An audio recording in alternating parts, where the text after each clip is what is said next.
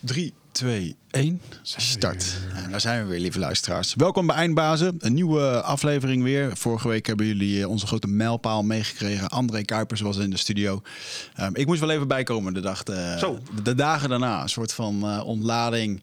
Uh, van ja, shit, het is toch gebeurd. Ja. En um, als je dan toch vijf, vijf jaar daar naartoe hebt geleefd, dan is het toch heel erg surrealistisch. Ik vond het ook wel mooi aan de reacties van mensen. Die hebben, er zijn heel veel mensen die hebben ons meegemaakt op die weg. Uh, dat, het, uh, dat het dan uiteindelijk gebeurde. Dus dat was leuk om te zien, om die, uh, om die reacties te zien. Van, ja, leuk dat je niet hebt opgegeven. Goed dat het is gebeurd. En ja, nou ja, gaf veel voldoening. Laten we wel wezen, er zit voor de vaste luisteraar natuurlijk gewoon een, een leiderschapsles in. Gewoon blijf het proberen. Ja. En we hebben heel veel nee's gekregen. Uh, voordat we uiteindelijk deze ja kregen. Zeker, dus, dus ja. af en toe moet je gewoon even doorzetten. Lang verwacht, nooit gedacht. En, en misschien herken je het volgende ook wel. Ik zat in de auto uh, op de terugweg wel van... shit, ik ben dit vergeten te vragen. En oh, ik had dat ook nog willen weten. Ja. En, maar ja, uh, tweeënhalf uur bleek te kort. Dus hij moet nog maar wat ik, wel, wat ik uh, een beetje als les eruit nam... was dat hij vertelde dat als je als astronaut zijnde... Um, sta je heel vaak reserve voor anderen. Dan doe je alles mee van aan de trainingen tot naar die, tot naar die shuttle toelopen. Om dan in de laatste vijf minuten te horen of dat je wel of niet mee mag. En mm. 9 van de 10 keer is dat niet. En, maar eigenlijk, hij zei, eigenlijk ben je dan aan het trainen voordat je daadwerkelijk een keer op missie mag. En toen hij hier binnenkwam, toen vroeg ik ook van ja, maar we hebben je echt vijf jaar lang gemaild, geappt, uh, via via. Heb je dat dan niet gezien? En hij zei ook nooit leuk. Ja, ik heb je mails wel gezien. Oké, okay, je hebt gewoon niet gereageerd. ja. we waren gewoon genegeerd, weet je wel. En uh, we moesten wel heel erg lachen. En later zat ik over te denken. Ja, eigenlijk, eigenlijk hebben we gewoon 185 keer uh, een reservemissie gedraaid. Hè? Dus we hebben gewoon letterlijk 400 uur aan podcast getraind, geïnterviewd. Om uiteindelijk op die missie met André samen een, een toffe uitzending te mogen, te mogen maken. Dus ja, zo, zo zag ik dat wel. Wat is je meest bijgebleven? Um, dat, dat vond ik toch hoe hij vertelde dat hij daar in een soort capsule zag waar alle glinstering weg was en waar hij toch de aarde kon zien en dat je binnen anderhalf uur zie je de aarde ronddraaien. Uh, wat dat met hem had gedaan, dat overview effect. Ja. Dat dat bij mij een, uh, ja, wel impact gemaakt, ja. ja en non-stop met 8 km per uur naar beneden vallen, dat heeft me ook nog wel bezig gehouden. Zo, ja. een raar idee. Een aantal na natuurkundige uitspraken, die hebben mijn brein nog wel een paar keer gebroken, ook ja. in de dagen daarna. Maar ik moet hem ook nog even terugluisteren, want dat, dat heb ik ook nog niet gedaan. Mm. Maar goed, um, vandaag in de studio Wouter de Jong. Jij bent, uh, uh, denk ik, voornamelijk bekend van het uh, boek Mind Gym. Uh, toch? Dat is wel een van jouw paradepaardjes waarmee je Zeker, tentoon ja. staat. Ja, ja. Uh, dus daar gaan we vandaag uh, gaan we het over hebben, over hoe dat je je geest kan optimaliseren. voordat we dat doen, wil ik jullie eventjes meenemen naar de sponsoren van Eindbazen. we hebben een nieuwe sponsor en dat is cbdweb.nl. En um, we hebben het hier wel vaker over in de, in de studio, dat CBD-olie, uh, uh, ja, vind ik wel een dingetje. Ze noemen dat in Amerika het nieuwe goud. Hè? Mm -hmm. Er zijn ook heel veel bierbrouwerijen die, dus, uh, die zien dat waar het gelegaliseerd wordt in Amerika, dat men daar minder gaat drinken en dat ze meer uh, aan CBD of uh, aan, gewoon wiet roken. Gewoon wiet roken, ja. ik wil het even heel netjes formuleren hier. Maar, um, en dan zie je dus dat die bierbrouwerijen, die maken daar ook allerlei uh, uh, investeringen nu in aan de achterkant. Het nieuwe goud. Dus, um, maar eventjes om uh, de jongens van CBD Web uh, te bedanken en te promoten. zij zagen hel in eindbazen. En wat zij onder andere hebben, is een merk Nazadol. Ik heb het hier, als je op YouTube kijkt, kan je het zien. En dat is een spray die je in je neus spreekt. En daardoor komt het, als, als ik de, wat ik hier zie, um, zou het zes tot acht keer zo snel worden opgenomen. Omdat het direct in je bloedbaan komt, omdat het in, via je neus gaat. En ik ben zelf een groot fan van CBD-olie. Op het moment dat ik heb gesport, flink heb getraind, dan lig ik daarna altijd te stuiteren in mijn bed. Um, zeker als we vechtsport hebben gedaan, uh, want dan lig helemaal strak van de adrenaline. En uh, dan, dan, neem ik toch vaak wel een overdosis aan CBD-olie. Ah. om daar geen last van te hebben. Word je dan ook high? Of is nee, je wordt niet high. Nee, want dit is gewoon de CBD zonder de THC. Jammer, en, uh, maar je voelt, nou, dat is niet, nou, ik vind het niet helemaal waar. Want ik, je voelt wel een soort een body high. Ja, toch? Ah. Je, hebt de, je hebt het zalfje geprobeerd wat ze de spray, de spray. Want je had de het spray. over. Ze hebben nog ja. een product en dat is een uh, menthol CBD-infused spray. En uh, dat helpt bij pijnverlichting. Uh, en ik denk dat het met name bedoeld was voor kneuzingen en uh, hoe heet dat? Uh, blauwe plekken en misschien andere dingen. Waar het niet voor bedoeld was, kan ik je inmiddels ook vertellen. Want toen ik het potje voor de eerste keer in mijn handen kreeg, toen had ik een, mijn uh, tragus, targus, dat is dat oorlelletje, zeg maar, wat je in je oor doen, dat was ontstoken. Ja. En ik dacht, ah, weet je wat, een beetje CBD erop of zo. Weet je wel, misschien helpt het, want ik heb niet zin om naar de pijnstillers te grijpen. Dat was een slecht idee. Omdat die, me die menthol, die ging, uh, ik heb een droge binnenkant van mijn oren, dus die mentholspray deed niet eens zozeer iets op de plek die echt gevoelig was, maar mijn hele oor stond in vuur en Ah. Ik zit daar nog wel eens een beetje Het was niet dat je halve gezicht verlamd raakte en dat je tong uit je mond Nee, nee, nee, niks van dat. Maar uh, je moet dus een beetje oppassen waar je het spul op toepast. Maar voor blauwe plekken en dat soort dingen kan ik echt helemaal uh, volgen waarom dat, Ja. waarom Nou, dat mooi. werkt. Dus uh, ja, mooi Oké, product. dus kijk daarvoor bij eh, cbdweb.nl en ehm, dan hebben we nog een andere. We hebben nog een nieuwe sponsor. Um, dit, dit, zijn het soort sponsors waar we gek op zijn. Deze sponsor had zoiets van, nou weet je wat we doen? Ik ben zo'n fan van jullie show. Ik zou wel graag voor twee jaar lang een sponsor willen worden. Dus hadden wij zoiets van, oh, oké, nou dat is helemaal te gek. Dus dank je wel daarvoor. En de sponsor in kwestie is uh, Data Protection Passionist. Uh, en dat is een bedrijf dat uh, wordt gerund door Alexander Sturing, trouw uh, luisteraar van de podcast. En de filosofie van Data Protection Passionist is dat je als ondernemer zijnde niet moet proberen om van je vijfjes zesjes te maken, maar je te richten op de dingen waar je echt goed in bent. want een boel ondernemers, en misschien kun jij daar ook over mee praten, die moeten naast hetgene waar ze heel goed in zijn, bijvoorbeeld trainingen geven of boeken schrijven, ook allerlei andere dingen doen. Nou, een accountant is een veelgehoord voorbeeld van een van de eerste dingen die je vaak delegeert. Maar in toenemende mate worden privacy management vraagstukken ook relevanter voor ondernemers. Hè. AVG is natuurlijk een Ja, ding. Je moet ja. goede privacy statements hebben. Ben ik recentelijk ook nog heel druk mee geweest met de advocaat. Uh, dat kost centjes. Uh, en dit bedrijf helpt je eigenlijk met al die zaken als het privacy betreft. nou ja, nogmaals, is belangrijk. Dus daar zou je op in willen zetten. En als je daar meer over wil weten, dan kun je eens een kijkje nemen op dppbw.eu. Of je kunt Alexander Sturing opzoeken op LinkedIn en toevoegen. En hij gaf aan dat eindbazenluisteraars speciale voorwaarden krijgen. Dus informeer er vooral eventjes naar. Cool, Um, awesome. Ja, dat waren ze. Oké, nou, Wouter. Back to you. Wat doet Wouter? Wat, uh, geef jij jezelf eens even een introductie, want ik kan het wel voor je doen. Uh, ik zie jou als een soort, uh, ja, je bent eigenlijk een, een mind guru. En je traint mensen met focus, creativiteit en het brein op de optimale manier trainen en gebruiken. Zeg ik dat goed zo? Ja, ja, je, ja, je kan het allemaal voor me zeggen. Inderdaad. Ja, nee, het is gewoon vanuit de gedachte, we, we zijn wel goed voor ons lichaam met eten, met sporten, salades, fitnessen. Maar onze hersenen, die vergeten we vaak. Dus vandaar dat mijn expertise zit in hoe sport je nou met je geest voor een uh, nou, rijker en een gelukkiger leven. Ja. Waar ik dan heel erg benieuwd in ben, um, hebben wij in het verleden, in de, in de evolutie van de mens, uh, zijn wij hier altijd heel erg mee bezig geweest? Of is dit een dingetje wat er door de moderne samenleving stiekem is ingeslopen? Waardoor jij nu mensen terug aan het brengen bent naar een soort van originele staat? Of zijn we gewoon op een punt gekomen dat we zeggen: ja, maar het brein wat we gewoon hebben gebruikt op de manier zoals we deden, kan veel beter?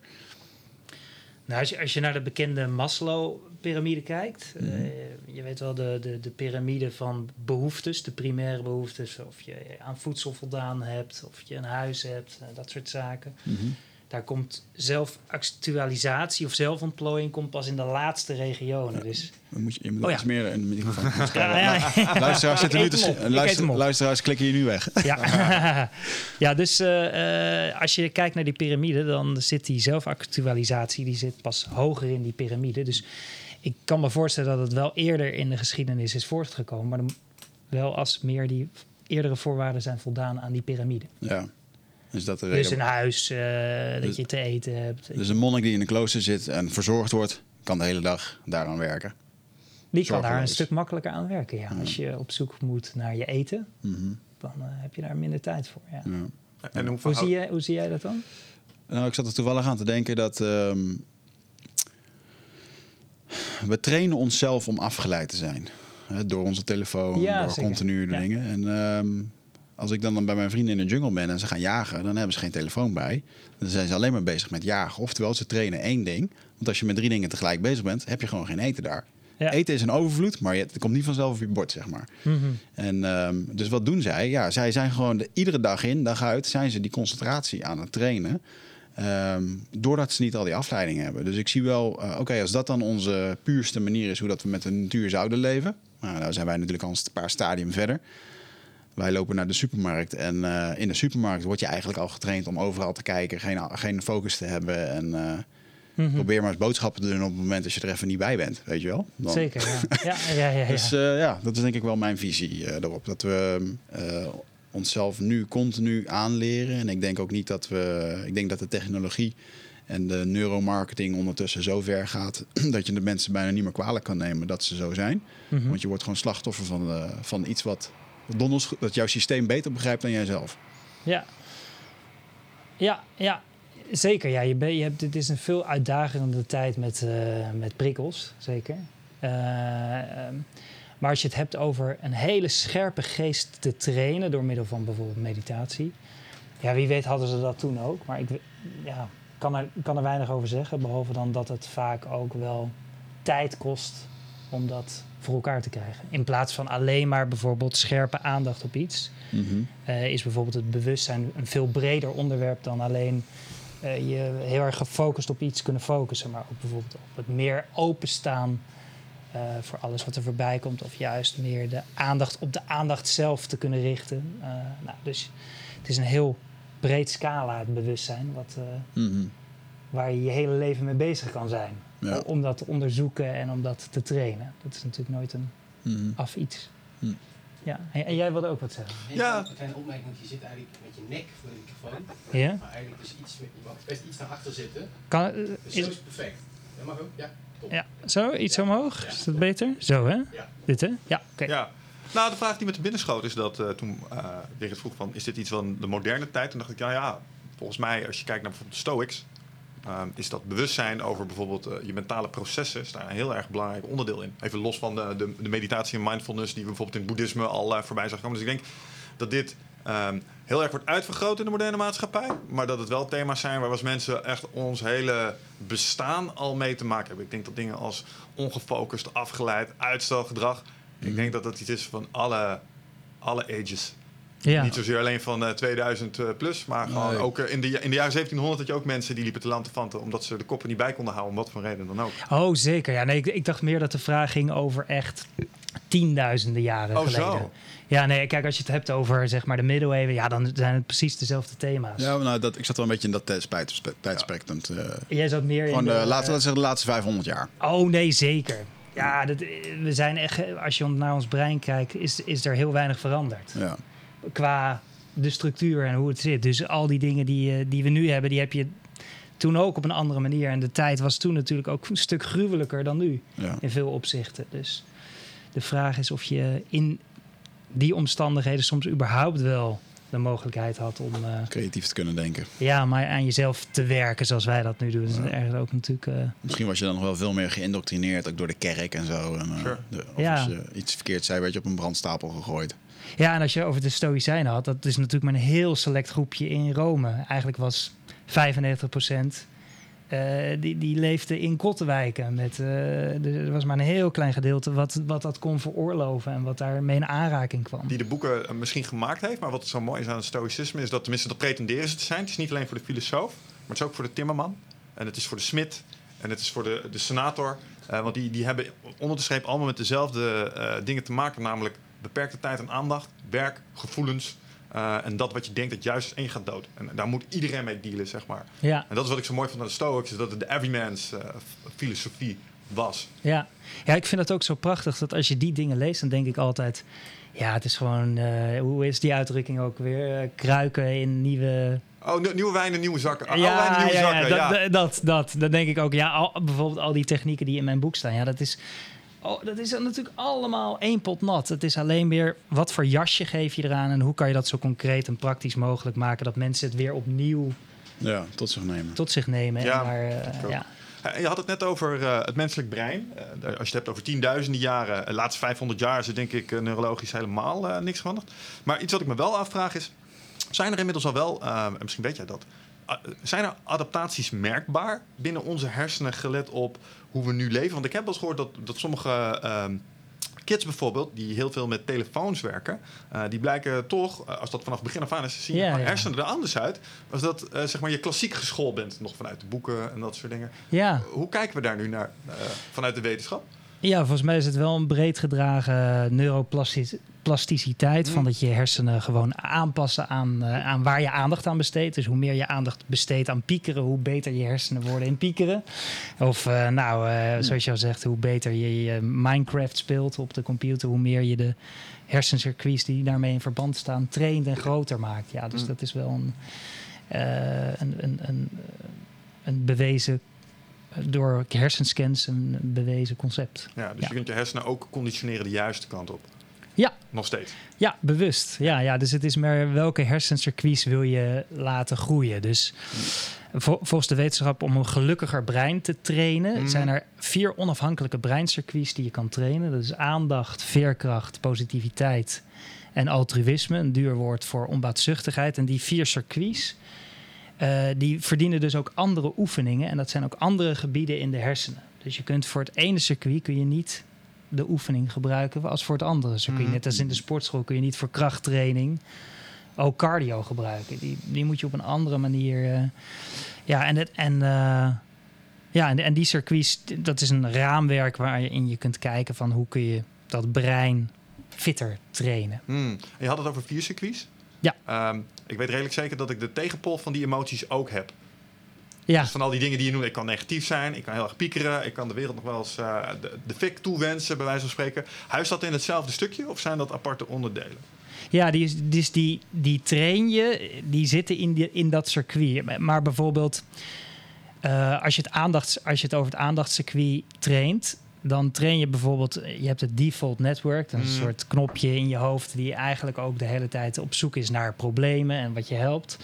Nou, eh, op het moment dat je eh, je aandachtscircuit traint, dan kun je wel weer makkelijker je hersenen reguleren om bijvoorbeeld wel aandacht te besteden op het default netwerk. Dat je daar bewust in meegaat. Of Mhm. juist dat je dat uitschakelt en eh, meer focust op bijvoorbeeld jagen. Of, of iets anders waar je je aandacht op wil eh, trainen. Ja. Mm. En jij zegt dat is dus iets wat je conscientieus kunt doen. Ja. Jij kan de keuze maken om eh, dat gedeelte te activeren. En daardoor wordt jouw verhouding tot bijvoorbeeld iets waar je over piekert, wordt anders. Ja, die, die, die, eh, die- die- dat is natuurlijk niet iets waterdichts 100%. Maar het is wel in ieder geval een oefening die ervoor zorgt dat je er veel beter in wordt. En dat Ja. je op een gegeven moment veel makkelijker bepaalt waar jij je aandacht op wil richten. En eh, als gevolg hoe jij je hersenen, hoe je wilt dat je hersenen ontwikkelen.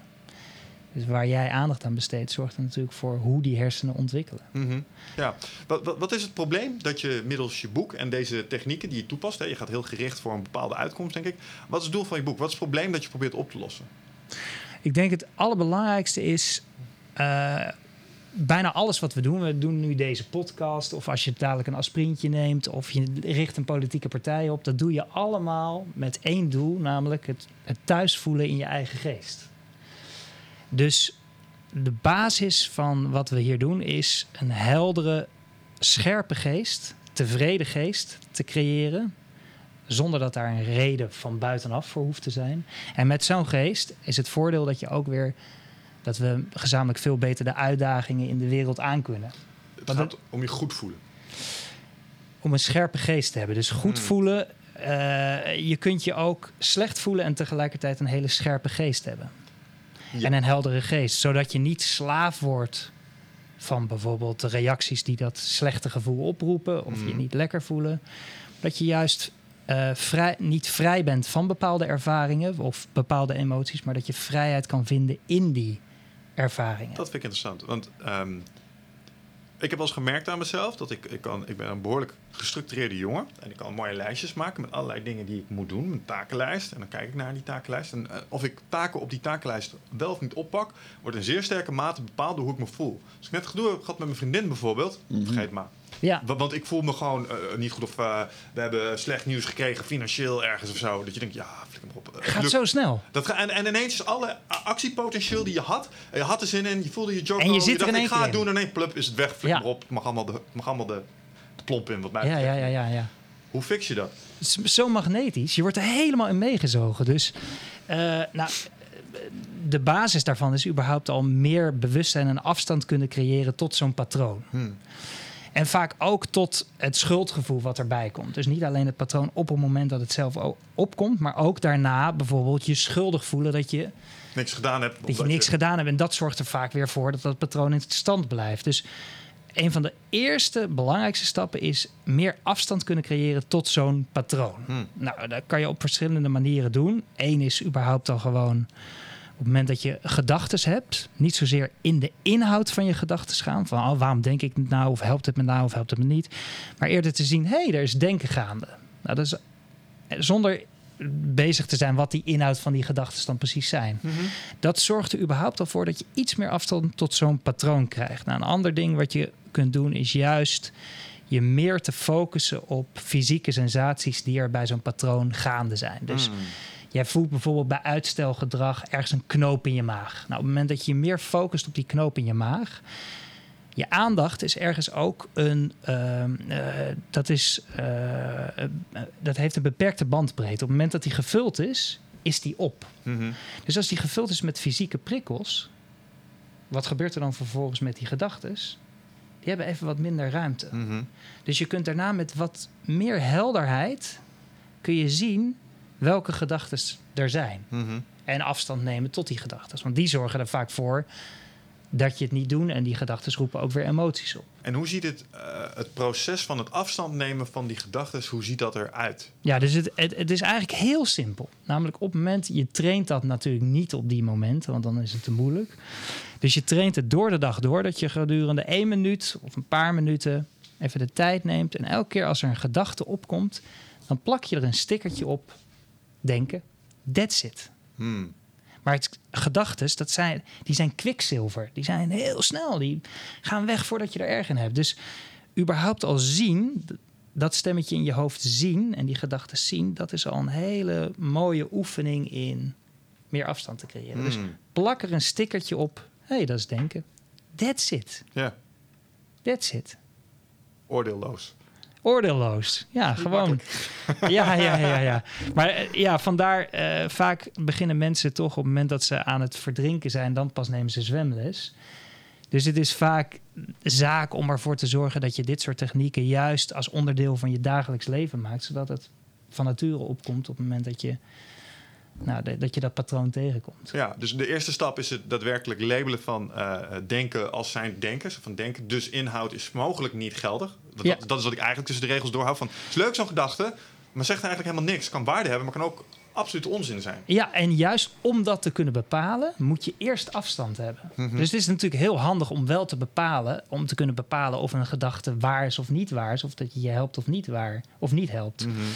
Maar daar moet je dus eerst de afstand toe creëren. En op het moment dat je er meteen in zit en meteen jezelf gaat eh, afvragen van is het waar, is het niet waar, dan schiet je vaak in de piekerstand, in, de, Mhm. in het overanalyseren, waardoor je eigenlijk veel minder scherp ziet of zo'n gedachte je helpt. En je doorvoelt het ook minder, omdat waarschijnlijk de emoties die erbij gepaard gaan zeggen je lult, dit is zo niet waar. Ja, of ze zetten Die- die- iets anders aan. Of je Of wordt ze heel zetten iets blij of boos Ja. of vrolijk. En vooral als je in die, eh, of verdrietig. En vooral als je in boos en verdrietig zit, dan gaat de rationaliteit wordt ook anders. Dus je, je beoordelend vermogen van de informatie Ja, is ineens heel anders. Valt mij op. Dat kan bij mij echt zeker ja. zo ineens denk ik, Ja. oh, dit is, oh, ja, is wel te doen. En dan wordt er één ding Ja. veranderd er. En dan is het, het is allemaal kloten. Ja, dus hoewel emoties je blind maken, eh, is het niet zaak dat je die emoties ju- juist wil wegdrukken natuurlijk. Maar je moet er juist meer verbinding mee krijgen Hmm. en het meer ervaren in je lijf, zodat je er daardoor juist meer afstand van kan nemen. Dus je moet het omarmen.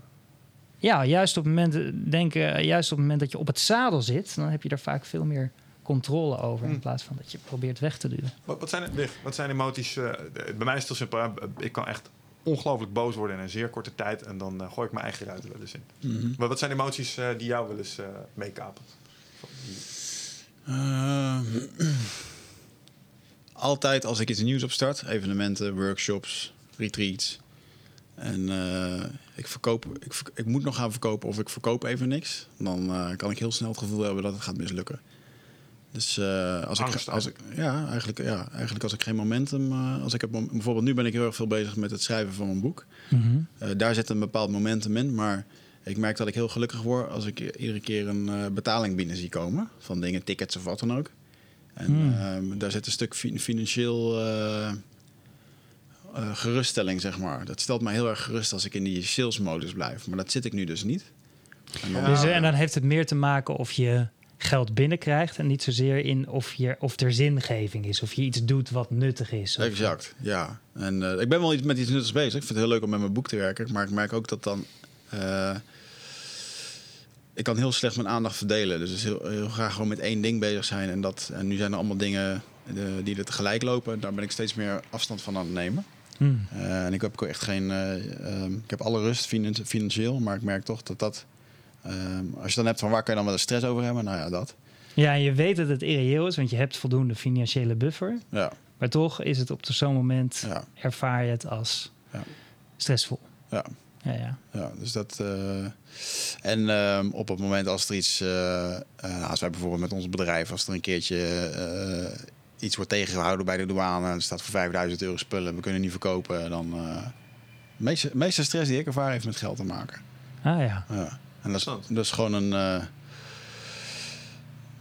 dat is een ding, dat is nog steeds, daar ben ik mee aan het werk, zeg maar. Maar er zit ook bijvoorbeeld een ding in dat ik kan 40.000 euro op de bankrekening hebben. En dan kan ik hetzelfde gevoel van tekort hebben als dat ik 0 euro heb. Ja. ja. Dus uh, ongoing battle uh, in, uh, in mijn brain. Ja, dus volgens mij is het wel indrukwekkend. Maar welke overtuiging zit er volgens jou ja, toch iets van tekort of uh, angst om uh, zonder geld te komen. Of dat dan de boel instort. Of... Ja. Dus ik, uh, een van de dingen die ik me heel erg heb aangeleerd is om geen geld meer uit te geven wat je niet hebt. dat is iets wat ik de afgelopen twee jaar echt heel erg. Ik ben de afgelopen twee jaar echt goed aan het sparen. Hmm. En, dat is zeer gezond beleid ook, als je mij vraagt.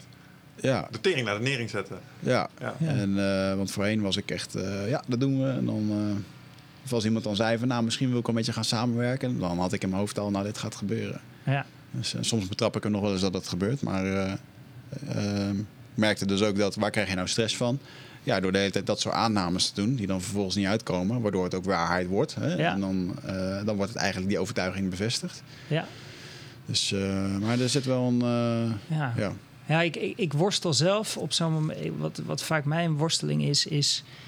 Ik wil nuttig zijn. Dus Mhm. op het moment dat ik zeg maar even niks doe, ik heb een soort nuttigheidsverslaving. Dus op het moment dat ik even niks doe of ik, dan kan ik me, dan kan daar snel al een soort schuldgevoel ontstaan of ik, Ja. of een soort ik heb geen bestaansrecht, want ik doe niks. Nou, dat is gewoon mijn werkverslaving. Dat, eh, Ja, dus ja. Jij Dus- parasiet jij. ja, ja, ja, ja. Nou ja, dus terwijl, ik had het vroeger helemaal niet, maar dat is wel iets wat, wat, wat gegroeid is. En eh, dat is ook. eh, en ik vind het altijd fascinerend hoe snel en hoe geniepig zo'n overtuiging of zo'n ding erin Ja. sluipt. Want die- vaak dan ben je er al een, een eindje op weg en denk je. Maar is het niet eh, ook een beetje de gewenning aan succes? Want hè, je, hebt- je hebt bijvoorbeeld nu... eh, eerst had je nog niks, toen heb je een boek uitgegeven, je geeft lezingen, dat gaat steeds meer. En op een gegeven moment als je nu rust neemt, dan ga je toch een soort... Ik zou dan, ik weet van, ik praat even uit mezelf, dan ga ik terug verlangen naar al die, Ja. die high momenten. Nou, ik heb, ik heb hiervoor was ik acteur en eh, daar heb ik eerst een piek gekend en daarna een dal. En eh, toen viel mijn zelfbeeld ook in elkaar en ik dacht, nou, ik heb geen prestaties. Dus, Waar- eh, waarom, waarom viel dat, waar, waardoor kwam de val? eh, RTL Boulevard sprak over je? Nee, ik, ik, ik, had, ik speelde eerst in goede tijden en daarna ging ik naar de toneelschool. En daarna ging ik nog wel verder spelen, maar dat waren gewoon projecten waar ik... Ja, ik, ik kreeg op zich wel werk, maar niet het werk wat ik wilde. Eh, ook een beetje op basis van dat ik nog wel enige bekendheid had. Maar het was gewoon vaak dat ik dacht, ja, dit wil ik helemaal niet. Mm, En ik, en, eh, ik, ik stelde mijn, mijn, mijn eh, eigen waarde heel erg afhankelijk van die prestaties. Dus wat gebeurde er? Dat stortte gewoon in.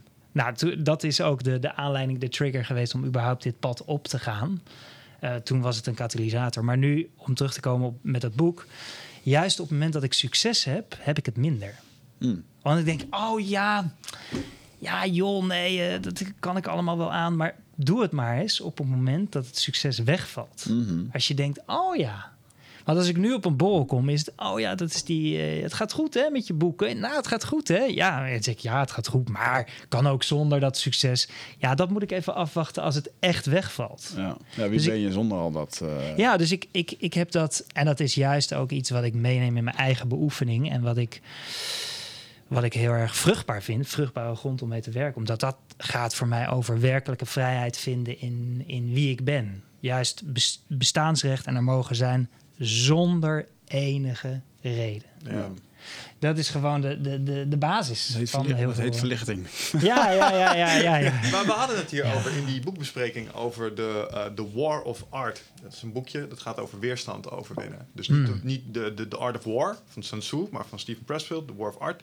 En dat zegt eigenlijk ook, ja, ehm, wat jij nu zegt is, eh, stel het valt weg, wat je dan verkeerd hebt gedaan volgens het boekje, is dan ben je een amateur. Waarom? Je hebt jezelf persoonlijk verbonden met de uitkomst. Hm, ja, ja, ja. Pro's, pro's die gaan ook door als het kloten gaat. Ja. Dus, dus eh, het succes is weg. Deze podcast eh, gaat door de play. Eh, er is niks meer. Oké, de pro die zegt dan, dat is dan zo. Nu ga ik iets nieuws doen. Eh, en daar ga ik het ook mee redden. In plaats van dat je zit te zwelgen en het van... oh nee, dan word ik een hamstring. Ja, ja, ja, Ah, ja. Het is allemaal kut. En dit was hetgene wat, wat me maakte. En, en wat, wat ze daaruit zeggen... nope, eh, een pro, maakt niet uit. Of je boek nou eh, slaagt of faalt, volgende boek.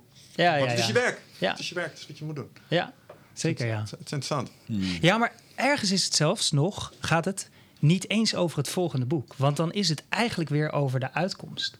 Dan is het, je zou bijna moeten zeggen, zelfs zonder enig boek, zelfs als ik geen enkel boek meer zou schrijven, Mhm. dan nog die vrede in jezelf kunnen vinden. Ja. Snap je? Anders, en uiteraard, juist vanuit die vrede kun je wel nog dat volgende boek schrijven. Snap je wat ik bedoel? Ik snap helemaal wat je bedoelt. Alleen ik denk dat je dan voorbij gaat aan een van de treden die misschien onderbenoemd is in de Maslow-behoeftehiërarchie. Namelijk onze inherente behoefte om ons nuttig te voelen. Hè, misschien heb je wel eens gehoord van het eh, Ikigai-concept. Mhm, Dat is waarom, waarom worden sommige AZ's mensen heel oud? Omdat die snappen dat een van de belangrijkste dingen voor vitaliteit op lange termijn is waarde voor mensen om zich heen. Dus niet alleen eigen, gerichtheid, eh, eigen gereidheid, maar vooral hey, als jij iets doet waar andere mensen baat bij Ben hebben, ik, tuurlijk, doe tuurlijk. dat van alles met je. En ik denk dat dat bijna een, een soort levensbehoefte is. Nee, absoluut. Die, die kan je ook niet uitschakelen. Die is er. Zonder dat, natuurlijk, dat is gewoon onderdeel van de sweet spot van, van geluk. Dat je de, je sterktes, je kwaliteiten, je, je betekenis, eh, dat, je die, dat je daar eh, energie aan kan geven. Maar ik, ik bedoel het eigenlijk nog een stap hoger. Dat, dat, eh, dat er nog een diepere vrede te vinden is boven dat gebeuren. Hmm. Die vind ik moeilijk. Ja, dat is, dat is ook moeilijk, omdat het, je kunt er bijna geen woorden aan geven. In de zin van, het heeft te maken met een eenheidservaring... die we allemaal wel kennen van... dat, je, dat je je onderdeel voelt van een groter geheel. Ehm, een zelfoverstijgend, een zelfoverstijgende kwaliteit. Mhm. Die eigenlijk niet gaat over mijn eigen successen, over mijn eigen bijdrage, over mij. Die niet gaat over het ego, maar meer over eh, een diep besef dat je verbonden bent met alles, alles en iedereen. En dat daar, ja, dat daar werkelijk vrijheid in zit. En daar, uiteraard gelden die andere lagen ook. Überhaupt ook zuurstof nemen. Ja, ja, ja, Eh, ja, dus, eh, ja, ja, dus ik heb het meer over die laag. Ja. En, en in. eh, Kun je daar zo af en toe, kun je die aanraken voor jezelf, die laag? Kun je daar zo af en toe vertoeven op dat niveau?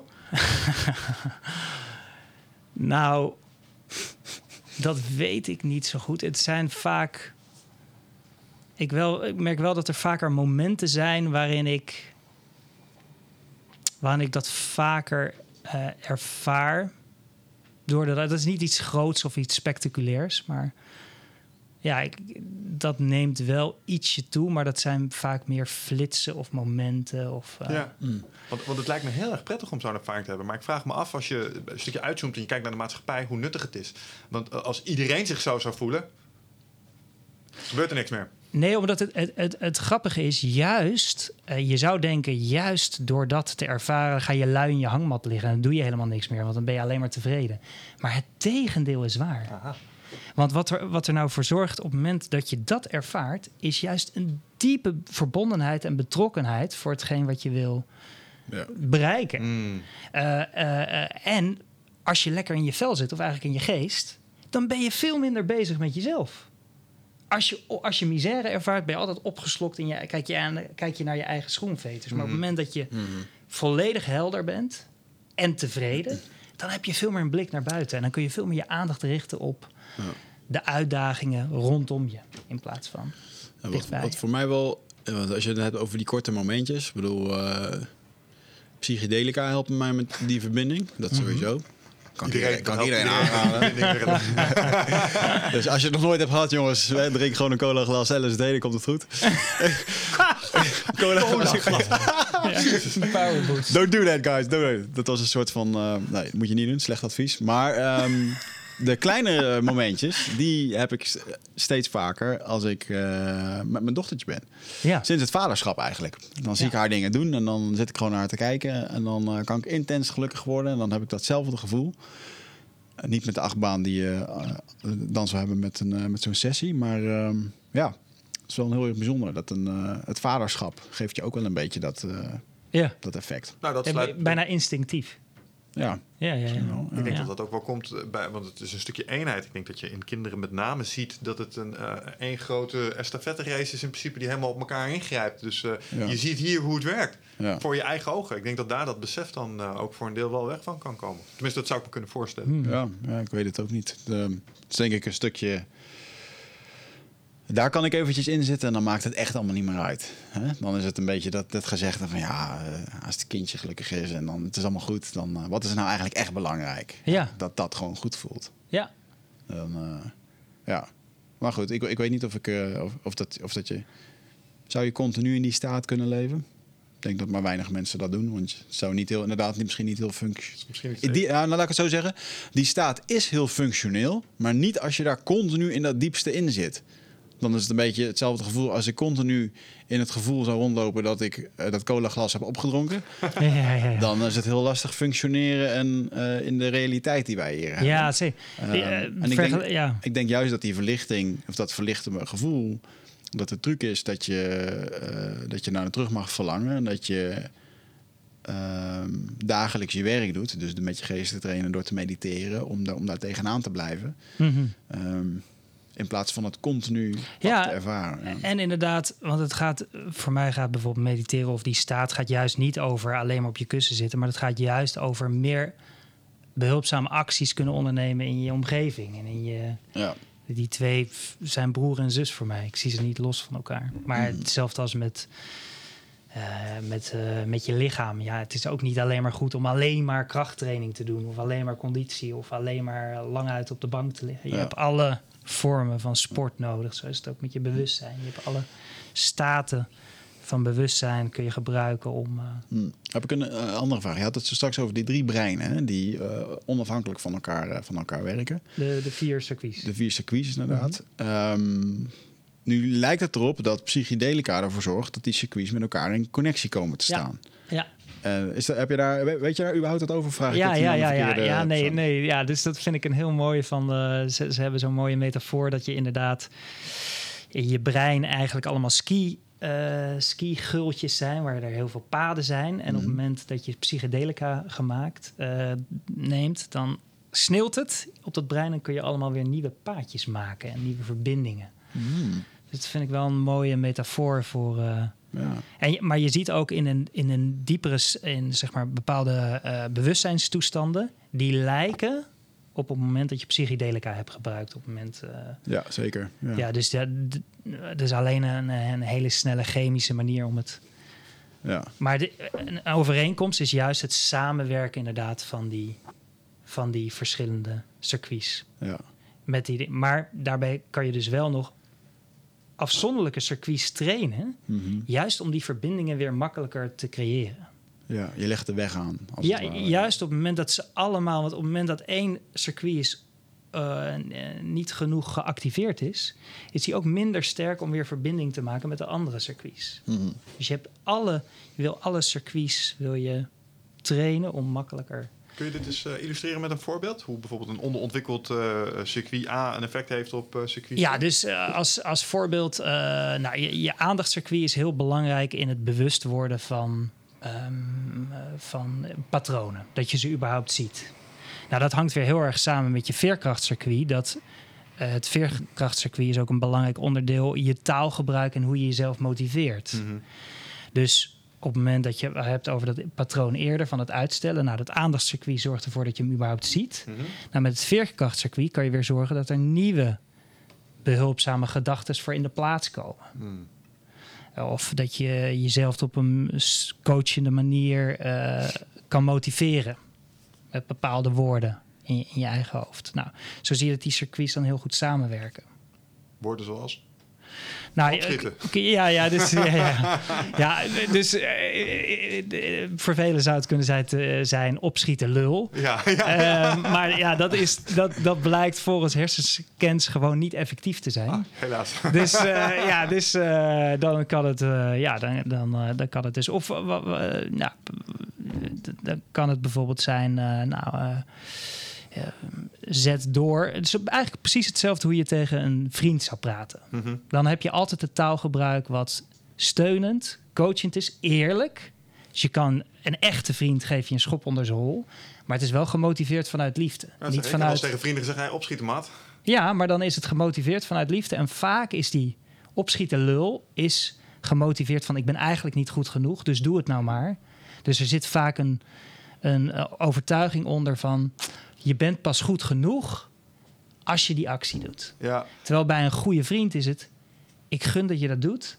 En zelfs als je het niet doet, blijf je nog steeds... ja oké, dus die, die intentie die erachter ligt, die, die heb je mentaal wel door. Uh, ook voor jezelf. Dus als je tegen jezelf zit aan te kletsen en je doet het zoals je het tegen een vriend zou doen, of je bent jezelf. En je Ja. ja. ook wel zo, bek. Weet je, Ja, dus, aan het hardlopen heb ik gezin mensen zeggen, zo, bek. Ja, dus eh, ik, ik eh, was begiftigd met een hele sterke innerlijke criticus vroeger. En dat, die, die is er natuurlijk nog steeds wel. Maar ik heb wel geleerd om dat eh, om te draaien naar een, eh, een coach in plaats van een, eh, een eh, Hmm. zelfbestraffende criticus. Ja. Ja. En we hebben dus hersenscans gedaan waaruit blijkt dat sommig taalgebruik gewoon veel beter werkt. Ja, dus, uit, uit, dus, en dat hangt ook heel erg samen met zelfacceptatie. Kun je jezelf volledig accepteren zonder eerst aan de voorwaarden te voldoen. En dat blijkt dat eh, ongeveer uit 200 onderzoeken blijkt dat je, eh, zeg maar, die bestraffende criticus, dat die zeer averechts werkt voor het realiseren van je levensdoelen. En als het al wel lukt, dan moet je vragen op welke basis het is gebouwd. Ah. Interesting. Ja. Kijk, er zijn natuurlijk gevallen denkbaar van waarvan je denkt, ja, die heeft inderdaad wel succes gehad. Maar de vraag is, zou je willen ruilen met die persoon? Ja, precies. Hoe heeft dat gevoeld om het op die manier te Ja, bekijken? en je ziet, je ziet eh, ja, dus eh, het grappige is dat je jezelf juist vanuit zelfacceptatie, mensen die met meer zelfacceptatie en zichzelf bemoedigender en steunender kunnen toespreken, dat die ook veel eerlijker naar zichzelf zijn. Dus mensen die vaak heel zelfkritisch zijn of juist een hele hoge eigenwaarde hebben, die zien veel minder duidelijk wat. Dus dat hebben ze bij een onderzoek gedaan. Hebben ze hebben ze een presentatie laten doen voor de deelnemers. En daarna eh, gaven de onderzoekers gaven hele heftige feedback. Nou, degene met een hogere zelfacceptatie, die konden veel beter op waarde schatten aan welke feedback ze iets hadden en welke niet. Dus ze konden veel makkelijker parkeren. Nou, dat neem ik mee, dat laat ik liggen. Terwijl degene met een lage zelfkritiek of juist heel hoge eigenwaarde, denken, nou, ik, ik ben wel wat. Ja. Ik heb, eh, die konden dat veel minder makkelijk. Want die zeiden, die zeiden of degene met veel zelfkritiek zeiden... ja, het is zo, ja, ik ben inderdaad slecht. En degene met veel, eh, zeg maar, die volledig eh, zichzelf waardeerde... en zichzelf oppompte... die zeiden, nou, die onderzoekers, dat zijn zulke eikels. Wauw. Ja. Ja. Hoe, hoe, hoe verhoudt zich dit tot het, het, eh, het concept discipline? Omdat als ik kijk naar hoe ik gedisciplineerd probeer te zijn, neig ik soms een klein beetje meer naar die innerlijke criticaster die vindt eh, als een drillsergeant dat je het gewoon moet doen en gewoon Ja. zo moet piepen. Ehm, eh, en ik vind ook dat eigenwaarde belangrijk is, want eh, ik vind dat ik het type gast ben die wel doorzet op het moment dat het moeilijk wordt. En dat, dat is een stukje integriteit dat ik naar mezelf moet hebben. En die Ja. dingen gecombineerd met elkaar zorgt ervoor dat ik dan toch een bepaald gedrag doe. Het voelt niet altijd even comfortabel, Juist. maar het wordt wel gedaan. Ja, dus Uh, hoe kan ik dat op een misschien prettigere manier voor elkaar krijgen Ja, voor mezelf? ja, ja, ja. Nou, eh, eh, heel simpel om. eh, volgens mij is de basis hetzelfde. Namelijk, je wil juist jezelf een schop onder de hol geven. Mhm. Maar dat op een zo liefde moge- liefdevol mogelijke manier. Heb je, heb je kinderen? Nee. Je hebt wel kinderen? Ja. Dus denk aan hoe je je kind ook motiveert. Op het moment dat mijn kind van, van de fiets afvalt en ik zeg: Kom op! Stomme bitch, stap eens op die fiets. Ja, en dan stapt ze er wel op, maar het gaat wel een stuk. Dan papa de halsband Ja, ja, ja, ja. En als mensen zich afvragen welke halsband, nou diegene waar je rotweiders ook mee En met is een over. Michel. Als Ja. vader, ja. Maar het is heel zonneklaar dat je zegt: Kom op, stap die fiets weer op. Je kan het, durf ervoor te gaan. Ja, dus de intentie eronder is hem vanuit, ja, vanuit eh, eh, steunen. En, en dat is goed bij jezelf nagaan. En ook uh, een, een, klein kenmerk hoe je dat voor jezelf kunt nagaan of dat zo is. Is dus de woorden die je gebruikt. Als je bijvoorbeeld heel vaak moet gebruikt, is dat vaak een teken dat het meer gemotiveerd is van een bestraffende criticus. Hmm. Ja, ja, ja. of behoren of en op het moment dat je zelf bijvoorbeeld uh, woord gebruikt als... nou, ik gun mezelf dit of uh, nou, dat soort woorden... dan kun je vaak, oh, dat is een aanwijzing. Oh ja, dit is meer steunend. En dat kan je dus ook veranderen in je taalgebruik. Ja. Hmm, ik ben wel een moeder, merk ik nu. Wat zei je? Ja, ik ben net vragen aan jou. Ik ben wel een moeder. Ja, ik zeg dat wel vaak. Kun, jij lief zijn voor jezelf? Als je dit zo beluistert, ben je dan lief of ben je juist een beetje een eikel voor jezelf? Nou, ik kan wel een eikel zijn. ik vind ook best wel vaak dat ik hard moet werken om dingen gedaan te krijgen. Ja, en volgens mij, uh, bij lief zijn is meteen al de associatie van toegevelijkheid. Weet je, van nou, ik ben lief voor mezelf. Nou hoef ik vanavond... Zag de heel meeste stinken. Ja, dan hoef ik vanavond niet naar de sportschool. Nou, dat is geen lief zijn. Ja. Echt lief zijn, vanuit die intentie, net als naar je kind, is... Hé, hey, ik gun het je zo. Ja. ja. ja. Maar het is meer de overtuiging dat je dus hard moet werken om iets te bereiken. Ja. Dat zit wel heel erg inge, ingemetseld. Ja.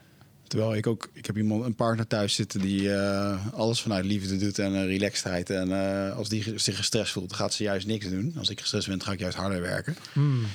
Dus daar leer ik wel veel van. Maar, ah. maar het is wel goed om terug in die staat te komen van, van flow. Maar wat is het voor jou dat ervoor zorgt dat als je Marieke zou coachen of je kind, dat je het anders doet als dat je het tegen jezelf doet? Als je kijkt naar je interne proces, waarom ben je voor jezelf zoveel strenger? Vind je, dat je, vind je jezelf beter? Nee, er is een bewijsdrang achter, denk ik. Oké. Ja, het is wel een stukje, een stukje prestatiedrang wel, ja. Dus dat is ook weer een stukje erkenning naar mezelf. Ik herken mezelf niet zo erg op het moment als ik niet hard werk. Mm. Dan vind, ik dat heel, ja. vind ik dat heel lastig. Ja. Ik heb daar een stukje arrogantie achter zitten, merk ik. Nu ik daar wat langer over nadenk. Ik vind dat ik dat allemaal gewoon moet kunnen. Hoezo ja. kan ik dat niet? Dat kan ik toch? Dat kan jij. Als iemand dat kan, ben ik het wel. Ja. Weet je dat? Ja, ik kan dus ook, ik schiet vind, op. Ik vind, ook, ja, ik vind ook dat jij heel... Uh, dit, exact wat je nu zegt... Uh, heb ik jou wel vaker horen zeggen uh, voor jezelf naar anderen, maar misschien ook wel zelfs naar je cursisten. Dat, uh, weet je wel, in de eerste jaarprogramma's, dat Ja. er een soort van... uh, je had een regime opgesteld en kon daar heel slecht tegen als mensen daar niet... Zich niet aan heel, ja, daar ben ja. ik wel wat soft in geworden. Maar ik vond wel dat ze het moesten doen eigenlijk. Ja, zeker wel. Ik nog steeds Ja. diep in mijn hart. Maar ja. Ja, ja, ja, ja. Maar is dat maar dat is juist ja. ook goed. Ja. Maar het is, de- eh, de- ja, dus strengheid is niet, eh, dat is geen vijand van vriendelijkheid. Nee. Maar wat denk jij dat het is dat we, zo, eh, dat we zo anders met onszelf omgaan als met anderen? Want iedereen herkent dit, denk ik wel. Ja, ik, ik, ik denk, en ik herken ook wat jullie zeggen, dat herken ik ook bij mezelf. Eh, hard willen werken om iemand te zijn. Eh, Ja. ik vind ook van mezelf dat ik dingen, dat moet je toch kunnen. En vaak zit er, en dat is niet bij iedereen zo, maar er zit toch wel vaak een soort trance van onwaardigheid onder. Dus dat je Hmm. ergens denkt, ik deug toch niet helemaal. Of er is diep van binnen toch iets wat, eh, ja, ja hoe, hoe zou je zeggen, eh, niet te vertrouwen is. Of, eh, En, en waar, komt, waar komt bij jou dat gevoel van niet deugen vandaan? ehm, Is dat iets wat je in gedrag ziet misschien?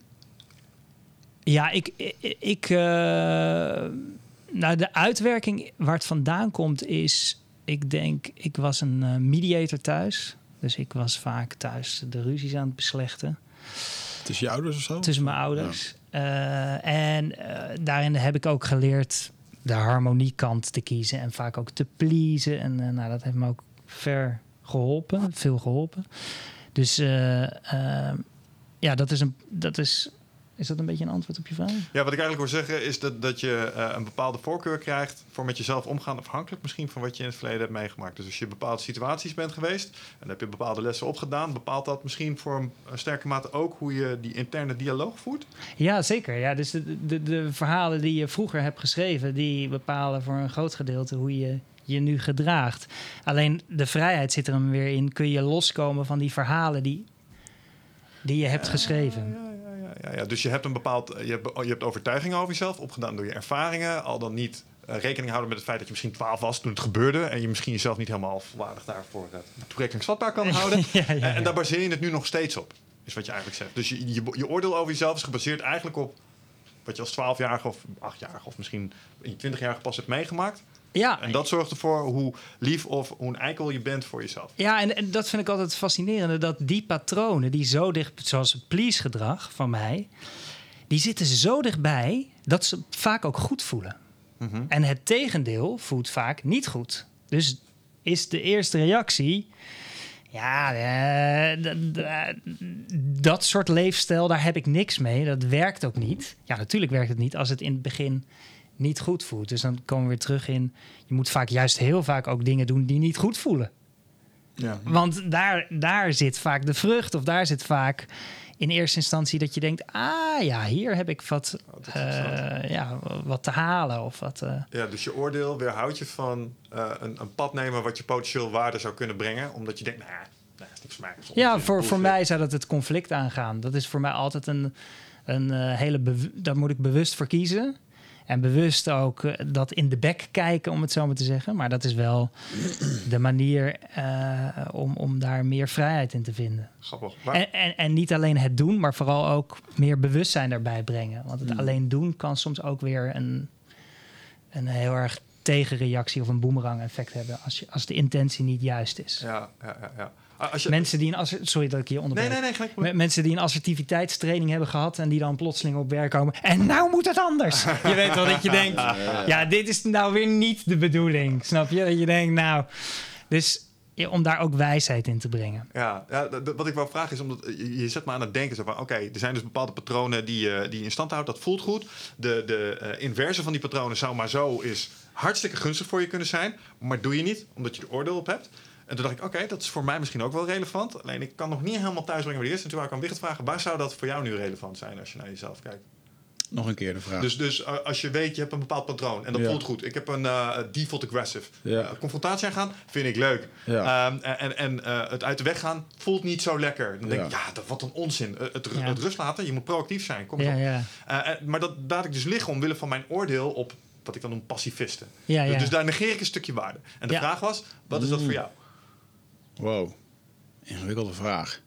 Dus jij gaat de confrontatie niet aan omdat andere mensen dat niet willen. Dat is wat je zegt. Nee, nee, eh, wat ik zeg is, mijn standaard patroon is, eh, is de confrontatie te snel aangaan. Ja. En, en een gunstig patroon zou zijn die confrontatie niet direct aangaan. Maar ik heb Ah. een oordeel over dat, dat positieve Ah, patroon. Ja, ja, ja. Eh, en daarmee ontzeg ik mezelf dat. Ik denk, oké, dat zou ik, als ik eh Wouter zo beluister... ik zou daarvoor open moeten gaan staan om dat vaker te doen. En dan kan dat maar zo. En, en dat voelt dan niet lekker, maar het kan wel waarde bieden. Ja. En toen was mijn vraag aan jou, op welk stukje... bij mij is dat de, mijn default aggressive, maar wat is dat bij jou dan? Als je daar zo over nadenkt. Is het ehm, eh, toch wel een beetje het alles of niets effect. Hè? Dus als ik bijvoorbeeld ga, een dagje ga schrijven. ehm, ik heb heel veel auteurs gehad. En laatst zat ik bijna Jan Geurts weer een soort van... eh, het, eh, hoe noem je dat? Eh, verdommen dat hij dan zegt... Ja, dan zocht ze dan tien uur van twaalf, dan schrijf ik even en daarna ga ik. Maar dat lukt mij dus niet. Ik moet echt vier tot zes uur schrijven. Ook als ik voel dat het niet meer stroomt. En dan probeer ik dat er toch uit te persen. Terwijl ik weet dat ik ook nog die facturen moet sturen of dingen moet doen. Eh, en dan... bijvoorbeeld, ik heb nu gewoon door dat schrijven, doordat ik er zo mee bezig ben... heb ik nu al gewoon drie weken lang niet mijn huis online gezet om te huur te zetten... omdat een huurder eruit gaat. Dat is gewoon een soort... dan stel ik dat uit en dan moet dat gebeuren. En dan... Dus daar... eh, Target fixation. ja, ik weet niet wat dat dan is. Eh, ja, uiteindelijk is het natuurlijk gewoon wat wil je. Nou, wat heeft dan de voorkeur? Ja, dit heeft dan mijn voorkeur. Hmm. Ja, Hmm. interessant. Ja. Ja, nou, ik vind, ik vind, ik vind het zover eh, fascinerend wat je zegt. Dat ik denk, ja, dat klopt wel. Er zijn wel degelijk bepaalde gedachten, bepaalde patronen die zo lekker voelen voor mij. Maar me soms helemaal niet eh Maar niet Ja, bij huis brengen. ja. Is- Zeker nog, het, het slecht maar... Is dat dan ook niet... eh, want voor sommige mensen zou dat bijvoorbeeld een eh, verslaving aan drama kunnen zijn. Ik zei het van de week nog. Ik had gedroomd dat ik op een feestje stond... en dat eh Marieke, mijn vriendin... een vriendin van haar naar mij had toegestuurd... om te kijken of dat ik versierbaar was. En toen vertelde ik dat 's ochtends tegen haar in, eh, in de douche. Toen zei ze, nou geloof maar dat er heel veel vrouwen zijn die dat doen. En dan denk ik, ja, maar als ze dat dan doen, want dat gebeurt, waar ben je dan precies naar op zoek? Weet je, wat wil je bevestigd hebben? Dat hij niet te vertrouwen is? Mhm. En, en ja, weet je, dat, dat, dat is toch iets wat men dan. Ja, je bent dus op zoek, ergens ben je op zoek naar een bevestiging. Dus wat levert dat agressieve gedrag je op? is eigenlijk een vraag. Veiligheid. Ja? Veiligheid en vaak controle misschien- Ja, als je Ja. mij niet... wat is de beste verdediging? De aanval. ja. Ja. ja, en voor mij is dit dus ook dat. Waarom ga je daar dan zo in bijten? Ja, het, het, het moet af, het moet goed zijn. Perfectionisme misschien wel. Ja. Ja, er zijn ook er zijn van die vijf, de vijf eh, meest voorkomende belemmerende gedachten in die zijn. Ik weet niet of ik ze goed zeg, maar eh, eh, perfectionisme, please gedrag, rampdenken, moralist. Dus zeggen zo hoort het, zo hoort het. En Principe knakkers. ja, volgens mij zit... zit Niet op Wigert lijken. ja. ja, vaak hebben we Zou wel, een hele slechte zijn. wel een paar. Maar, maar volgens mij zit jij dan meer in het perfectionisme. Ja. Ik in het pleasen. En jij in... Ja, Ja, duidelijk. ja, past even niet in die vier. En net ja, ik heb de er dus nog één. eh, perfectionisme, please gedrag. Nou, goed genoeg zijn. Tirannie misschien. eh, Willen laten zien, erkennen. moralist. Moralist, perfectionisme, please. Rampdenken. Oh, lage frustratietolerant. Maar dat ben je ook niet. Dus dat is iemand die eigenlijk al- alles in het leven... die ziet zichzelf altijd als slachtoffer... Ja. en die kost te veel, dat kost te Dat, veel energie. dat kost heel veel energie. Ja, dus die, die, die denkt het, eh, het ko- overkomt mij altijd. Ja. Why Overkomt me? mij, ja, why me? Ja, Vind ik hele moeilijk op toch leren mensen daar ook mee leven. Dat is ook wel bijzonder, dat mensen daar ook een... ja eh, want el- elk heeft zijn voordeel. Want je zou denken, wat is daar dan het voordeel van? ja. Maar die mensen kunnen vaak veel beter ervoor zorgen dat de processen sneller gaan, omdat ze vaak ook eh, willen dat het weinig moeite kost. Dus zoeken ze naar de snelste route in, Ja. in een proces, waardoor ze sneller dingen voor elkaar Oh, kunnen krijgen. Ik heb altijd gedacht dat het een soort sympathiestrategie was. Dat, dat, dat het een soort negatieve vorm van aandacht vragen is. Ja, dat zou, ook, dat zou denk ik ook vaak voorkomen. In Want hoe vaak zie jij zulke mensen Ja. die zo denken echt super succesvol eh, in de spotlight staan of op een leidinggevende positie? Ja, Zeer zelden. ja, ja. ja, ja. Zeer zelden. En Ja. dit is een, verkapte manier, denk ik dan altijd, maar dat is mijn oordeel natuurlijk. Van, oh, dus dit is de manier waarop jij eventjes je shine pakt nu, weet je wel? Ja, ja, zeker. Zeker als het gaat over wijzen naar anderen van jij bent de schuld. Maar hier valt ook onder is... Alles kost moeite. Alles kost Ah, die ken ik dan moeite. wel weer. Ja. Ja, dit, dit is wel, want ik heb een keertje in een magazijn gewerkt eh, eh, in een tijd eh, na mijn HBO toen ik even geen werk had. Dat wilde ik toch wel doen. En dan zat je echt met mensen die eh, eh, ja, echt, in een, echt in een magazijn werkten en eigenlijk ook gewoon niet zo heel veel meer konden intellectueel gezien. Gewoon doosjes scannen en echt één of twee handelingen. En ehm, ik weet nog wel dat toen ik daar kwam, moesten nieuwelingen, die moesten dan dozen, platte dozen uitvouwen tot doos, zodat anderen dan de doos erin konden. Dat was een soort van tweede level. Als je dan lang genoeg daar werkte, dan mocht je dat doen. Level Zo. 2 was doos in de doos. En level 5 was dat je dan bij eh, de hele dag kon zitten. En dat er dan via een lopende band een doos voorbij kwam. En die moest je dan voor je zetten, scannen, even een nummer intypen en dan ging die verder. Dat, was de ultimate. ja. Maar het merendeel van al die gasten, de, een hoop zaten echt wel in die slachtoffermodus. En een aantal, die waren ook echt heel tevreden. Maar zaten nog steeds, eh, die hadden dan in een grote fabriek gewerkt waar een massa-ontslag was. En die waren dan blij dat ze nu konden werken. En die vonden het wel best. En dat was helemaal dat gedachtegoed. Mm. Zo van, vond ik ook wel heel bijzonder. Dat je gewoon, eh, dat je de- helemaal tevreden met dat. En als ik dan vroeg, van, maar zijn er dan geen andere ambities? Ja. Wil, je niet, wil je niet in daglicht werken? Wil je niet... Nou, is gewoon goed zo. Ik ben blij dat ik werk heb, weet je wel? Ja. Wow. Ja, Daar heb ik een moeilijke vraag over. Hmm. Want misschien doe ik ze tekort. Maar ik durf te beweren dat mensen die over het algemeen in die industrieën werken, gebaseerd op mijn ervaring in dat soort eh, segmenten als studentenbaan, zijn misschien ook niet de meest begenadigde denkers. Ehm, en ik vraag mij af in hoeverre is er is intelligentie een randvoorwaarde om dit, dit spel, zeg maar, waar we het nu over hebben, goed te kunnen spelen Mhm. omdat ik ook wel eens het gevoel heb dat die mensen die daarin zitten, eh, ja, die hebben een, een, een, een ehm, cirkel van betrokkenheid die is niet zo hoog. Ook een, een stuk van invloed die is niet zo heel erg hoog. En ik heb het gevoel dat ze dat ook niet eens echt helemaal kunnen doorgronden zo Nee, af en toe. dat- Dus zonder dat ik ze dom wil noemen, noem ik ze eigenlijk, ze zijn eigenlijk een beetje te dom om het te snappen. ja. Ehm, is dat zo? Of Nou, is het ik- ook volkomen mogelijk om zonder 150 IQ-punten dit eh, ik te weet, ik beheersen? weet het zelf niet. Ik weet wel dat er een aantal onderzoeken over zijn, over intelligentie gecombineerd met geluk. Ja. Maar dat, he- daar heb ik een beetje de klepel horen luiden. Eh, ik Hmm. kan het me nu niet voor de geest halen. Ik denk dat het meer gaat over een ondergrens. Dan heb je een heel groot grijs gebied en mensen die weer heel slim zijn. ja. En dat grijze gebied, ja, dan dan Ja. maakt het eigenlijk niet zoveel uit, intelligentie, om dit pad te gaan. juist. Eh, maar die ondergrens kan ik me voor. Ja, ik heb, ik, ik heb geen idee, maar ik kan me voorstellen dat het ook samenhangt met eh, minder reflectievermogen. Waardoor, Ja. waardoor of überhaupt eh, minder intelligentie om te kunnen kijken, als je dat onder intelligentie verstaat, om te kunnen kijken naar je patronen en waarom je dingen doet. ja.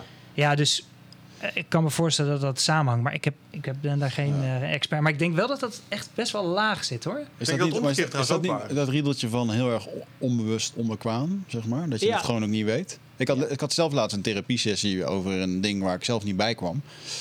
Waarvan ik het echt allemaal wel weet. Ik bedoel, ik lees ook een boek, ik schrijf nu ook een boek, maar ik verval ook nog af en toe in het, in het ding dat ik iets aan het doen ben wat ik, waar ik zelf over aan het schrijven ben. Ja, zeker. Ja. En dan. Ja. ehm, Maakt en het extra en, dan, ja, dan is, ja, precies. Maar dan is het dus Of je hebt de oplossing gevonden. maar dan is het dus niet de, de, de. Het is niet dan niet zozeer de wil, maar het was eerder een stukje eh, onmacht. Dat ik er nog niet helemaal bij kon over hoe dat jouw systeem, je lichaam, je voelen, je denken. Werkt op een bepaalde manier, zodat je het kan veranderen. Dus ik denk dat heel veel mensen in een soort van. Ja, ze willen ergens wel. Maar ze weten niet hoe, omdat Ja. ze zichzelf niet goed genoeg dat, dat stukje eh, eruit gaan en even kijken wat er allemaal gebeurt en daar je vinger achter krijgen. Ehm, en ja, dat is toch wel een beetje de blauwdruk die je leert kennen door middel van dat soort gesprekken. Zeker, ja. Ik heb zelf, eh, dat is ook een sleutel hierbij aansluiten. Dat eh, bedoel ik niks met intelligentie, maar in mijn coachings en trainings in het verleden. Waar, was soms een nood, eh, zeg maar, wat ik heel moeilijk te kraken vond, namelijk mensen die diep van binnen niet willen. Oh ja. En die ook wijzen dus, hè? ja. Dus die, dus die wijs van alle, het is schuld van iedereen. En diep van binnen geen enkele eh, lij- lijkt het, in mijn opzicht. En daardoor werd het vaak, als ik met die mensen werkt, eh, werkte. Want vaak zie ik dat in eerste instantie als een hele uitdaging. En denk leuk, leuk, leuk. Maar er waren ook gevallen bij dat, ik, dat het een self-fulfilling prophecy werd. Omdat ik dacht, nou, die wil, die wil gewoon niet. En Ja. eh, daardoor werd het nog meer versterkt. Want ik ging naar diegene op die manier kijken. En, eh, Ja, je kan jezelf een heel eh, fijn gevoel geven door eh, te zeggen dat je het wil. En een coaching traject te starten. Voelen dat je bezig bent, eh, maar er eigenlijk niet zoveel mee doen. ja, En, eh, en ook daarin zou ik dan soms wel zo kunnen zeggen van oké, ehm, er komt dan toch ook weer op een stukje discipline. Ik ben van mening dat discipline komt uit, eh, discipline wordt gestuurd door wilskracht. Wilskracht ontstaat uit verlangen. Hoe graag wil je het?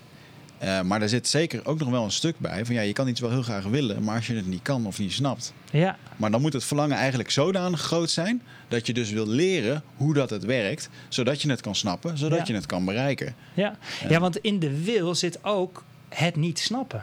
Namelijk, Ja. ik weet het niet, ik wil het wel, Ja. maar ik heb het meer over. Ik vind het interessant dat dat verlangen er niet dan Ja. niet lijkt te zijn. Want ik kan natuurlijk niet over die persoon Ja. spreken wat er intern plaatsvindt. Ja, dan denk ik altijd aan het stukje... alles wat je doet he- ehm, geeft een beloning. Ook Netflixen, eh, een zak chips trekken, eh, een zak, een zak chips opentrekken en eten. En, ehm, het geeft je de beloning, het ontslaat je van dat werk doen. Omdat je, dus het geeft de beloning van, dan hoef ik dat Mhm. niet te doen of zo. En dat, Ja. dat vind ik echt een, een wespennest of een soort spaghetti in iemands brein slash lichaam... waar je af en toe heel moeilijk eh, bij kan komen. Ja, Ehm, en dan vraag ik me wel eens af, ja, maar als dat zo'n zo'n bol wol, moet je dat een beetje zien. Zo complex zit dat in elkaar. En dat proberen we nu een soort van uit elkaar te trekken. Dat gaat niet in drie coaching sessies lukken. En ook niet in twaalf, weet je wel. ja, Dus eh, ga dit drie jaar lang doen, iedere maand. Of iedere, en, dan, en, dan, en dan langzaam komt daar wel een soort van ja. ja. iets Ja. uit. Ik, ik zie dat eh, denk ik als... eh, ehm, want ik herken die eh, harte kraken noten in dat opzicht ook. Mijn conclusie was altijd... er is een hele lage ongemakstolerantie in die mensen. Dus ze zijn niet gemakkelijk met Mhm. ongemakkelijk zijn. Mhm. En daar kunnen ze niks aan doen, omdat ze bijvoorbeeld een bepaalde jeugd hebben gehad. Of met twee vingers in de neus een hele WO afronden. En toen ineens kwamen ze op een werkvloer waar dingen van ze werd verwacht. En nu ineens moeten ze ongemak ondergaan. En dat vinden ze lastig en daar vluchten ze voor, want fight or flight gaat aan. Ehm, dus ergens denk ik dat je, dat, eh, dat je er ook niet zo heel, heel erg veel aan kan doen. Eh, dat, je, dat je dat verleden hebt. Maar ik vind het wel een frustrerend type om geactiveerd te krijgen. ja, Laten we het ja, dan maar zo ja. zeggen. Ja. Ja, ja, heb, je, heb je inmiddels toch een paar best practices kunnen vinden om zulke mensen. Nou ja, eh, wat ik heel erg probeer te, te, te vinden in zo iemand om heel goed te luisteren en zeg maar het, ja, de, zeg maar het, het pijnpunt of het kwetsbare punt te horen van die persoon. Eh, en op het moment dat dat aan de oppervlakte komt, dan is die vaak ook veel ontvankelijker voor je. Want het is vaak ook omdat ik ben de vertegenwoordiger van dat ongemak. Dus ja, ik ben de laatste die wordt binnengelaten in, in de poort, om het zo maar te zeggen. Dus, dus op het moment dat ik die, die, die, die, want iedereen heeft die plek. Daar ben ik altijd van overtuigd. Het is Mm. alleen de vraag of, die, of, of, of dat aangeraakt kan worden. En ik, ik geloof zelfs dat je op je zestigste dat die, die, die, die, die eh, kwetsbare plek of eh, waarin je jezelf meer durft te tonen. Eh, nou, daar ben ik dan naar op zoek. En dus mijn, mijn voornaamste ding is gewoon veel vragen, veel luisteren en mijn oordeel weglaten, Hm. weerstand benoemen. Ja. Dat is vaak het eerste. Gewoon nieuwsgierig zijn. ja, gewoon oprecht interesse eigenlijk. Ja, dat that's it. En dat is soms moeilijk, want aan de andere kant heb ik dan de wil van ik wil je verder helpen. En ik wil dat je dit en dit en dit en dit. En, en dat zorgt ervoor dat ik eigenlijk niet nieuwsgierig ben, maar dat ik mijn eigen agenda najaag. Ja, want je wil ook slagen hier. Ik wil ook zorgen dat je Ja, ja, ja, verder komt. Snap je? Dus het, het gaat, dat is heel erg de, de dans om dat te parkeren. Ik kan dat echt niet. Dit is waarom ik een instructeur ben en geen coach. Ah ja. Ik vind dat heel knap als mensen daar echt het geduld voor kunnen hebben. Want ik begin na twee minuten begin ik me al innerlijk echt van... oh, wat Wat wil je nou? Ga gewoon doen. Moet wat gaan doen. Ah ja, ja, ja. Dus nee, ik ben heel blij dat er mensen zijn die dat, eh, die dat geduld wel hebben. En wat natuurlijk helpt is dat jij het interne gedachteproces bij die mensen ook eh, iets beter doorziet. Waardoor je het begrip kunt hebben. En dat geeft je ook gewoon wat aanknopingspunten denk ik, om met ze verder te werken. En dat is misschien waar het mij nog wel een beetje ontbeert. Want ik heb één strategie. En als die niet werkt, ja, dan ben ik verloren. Ehm, maar nee, helder verhaal. Ehm, hey, we, hebben, we hebben het al een beetje gehad over, ehm, over aandacht. We hebben het gehad over je innerlijke criticus. Iets waar ik het ook nog even met je over wilde hebben... is een hoofdstuk uit je boek. Geluksvaardigheid. Hmm. Dat klinkt als een goede skill om je eigen te maken. Wat, wat bedoel je daarmee in je boek? Ja, dus het, het, het, eh, het metafoor zeg maar, van het boek bestaat eigenlijk uit drie delen. Namelijk als je je leven als een tuin ziet, dan, eh, nou, dan gaat, het, eh, gaat aandacht over het zien van je tuin. Zien welke bloemen er staan, welk onkruid er is. En dan gaat veerkracht gaat veel meer over het wieden van het onkruid en daarmee om te gaan. En dan gaat eh, positiviteit en altruïsme, oftewel geluksvaardigheden, gaat meer over kun je daar bloemen laten planten en zorgen dat die ook bloeiend blijven. Dus en met andere woorden zou je ook kunnen zeggen: kun je ervoor zorgen dat er meer eh, dat positieve emoties makkelijker opkomen, maar ook, en daar zit vaak de moeilijkheid, dat die wat langer bij je blijven. Hmm. Want zoals jij net al zei, vaak eh, is onze aandacht zo verspringerig dat drinken we even een kopje, kop, kopje koffie in de zon en we genieten ervan. Voor we het weet, is het alweer weg, omdat we met onze aandacht alweer ergens anders zijn of Ja. nu nog dit doen. Mhm. Dus het gaat ook heel erg over het vermogen om te koesteren op het moment dat je nou, positieve emoties en, eh, en daarmee samengaande gedachten ervaart. Ja, Mhm. ik, de, de- wat echt het beste truc voor mij was om hier een stap in te maken, was van social media afgaan. Ja, Eh, omdat eh, wat ik merkte is, dan had ik van die. eh, dan was er een mooie bloem opgekomen waar ik even blij mee was. Oh, cool. Mijn manuscript is geaccepteerd door een uitgever. Ik kijk op Instagram. Deze gast is een bestsellend auteur geworden zojuist. ja, hij, heeft, ja, hij ja. heeft een boom. Ik heb een madeliefje, weet je wel. Dus je- door je vergelijkingsmechanisme denk je... eh, ik, wil, ik wil zijn bloem. Ja. Dus, dus je hebt even wat minder waardering voor die bloem. En sinds ik niet meer zoveel kijk naar wat anderen in Dat godsnaam aan het doen zijn... Ja. gaat dat een stuk langer mee ineens. Ja, het is een hele mooie tip. Het is ook door vervulde, door een paar onderzoeken zijn er die dat ook bevestigen. Dat Mm. Facebook en eh, Instagram er echt voor zorgen dat je ongelukkiger wordt door het vergelijken. Continu. Ja. Ja. Ik ben nu, ik ben dit weekend heb ik het boek eh, Digitaal Minimalisme gelezen van Cal Newport. Heeft dat boek Die Boer ook geschreven. Ja. En dat, hij legt daarin heel mooi uit inderdaad dat je bent gewoon... Dat ding is gewoon veel slimmer dan jij, dus je kan er helemaal niet... eh, je kan allemaal mooie voornemens hebben, maar Ja. als je een keer een slappe dag hebt, dan, dan overmand dat je gewoon. Ja. Ja. Maar ik heb nu dus allemaal dingen gedaan. Ik merk dus dat ik bijvoorbeeld uit een eh, automatisme eh, wel eens Chrome opende en dat ik dan even nu.nl keek. Ja. Ehm, en eh, eh, nu heb ik dus bijvoorbeeld een, een blokker erin die al die pagina's gewoon niet gevonden. Ook niet zo'n blokker die dan een of andere dingen van get back to work. Gewoon nee, die pagina bestaat gewoon niet meer. en eh, en ik, de- van de week heb ik dus een paar keer gemerkt dat ik toch dan even open en dat ik het toch probeerde terwijl ik. Om, oh ja, shit, die heb ik uitgeroepen. Maar ik zit er dus niet meer op. Welke gewoon je je- ervoor? Ja, dat is een goeie. Ik kan zo even. Het is echt een hele goeie. Via Chrome heb ik die. eh, Het is gewoon een blokker. Van, eh, Ja, wat ding is leeg. Maar ik ga er een ding over schrijven en dan zal ik het naar je toesturen. Ja, een soort Maar artikel. eigenlijk zijn dit een herhaling van je oude drugs, eh, vriend. Ja, ja, dit heb je al eerder gedaan. Ja, Op zeker.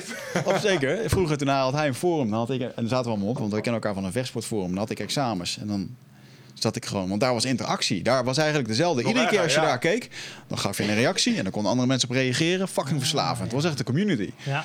En ik heb nu met mijn telefoon heb ik, ehm, eh, de kinderbeveiliging erop gedaan. Dat geen enkele website meer bekeken kan worden. Dus bijvoorbeeld gisteren ook weer iemand die dan een bericht stuurt via Instagram. hey, kijk hier eens en dan kijk erop. En ja, denk ik, ja, dan was ik nu weer naar Facebook gegaan. Of, en dat kan nu gewoon niet meer. En eh, wat de, het beste wat ik nu van, de, van het eerste deel van het boek eruit heb gehaald is...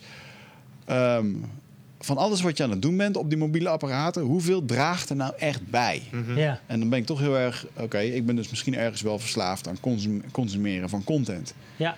Dan hoor ik, eh, als ik nu bijvoorbeeld iemand had gesproken en die had gezegd: hey, Mind Gym, dan moet je een keer lezen dat boek. Oh, dat was het eerste wat ik had gedaan. Was even, als ik even naar de auto liep, misschien even Mind Gym, kijken oh, hoeveel recensies op bol.com. Nou, weet je wel, zo- Ja. dat soort gedrag. Terwijl, hoeveel draagt het nou daadwerkelijk bij? In plaats Zeker, van dat ik ja. daar gericht voor. Dus ik ben, probeer mezelf daar nu een beetje mee af te kicken. En ik merkte dus van de week dat ik onrustig was, omdat ik niet. Ik merkte onrusten in me, die ik normaal toe zou dekken. door dat soort dingen te gaan zitten doen. Afleiding. Dus gewoon, Ja, gewoon aan het afkicken van, eh, van dopamine. Ja, dus nu drink ik gewoon weer vijf koppen koffie op een dag. dat is niet waar, maar eh, dan merk je toch wel... Ja, want het is wel zo, je gaat het wel weer opzoeken. Eh, je hebt een behoefte.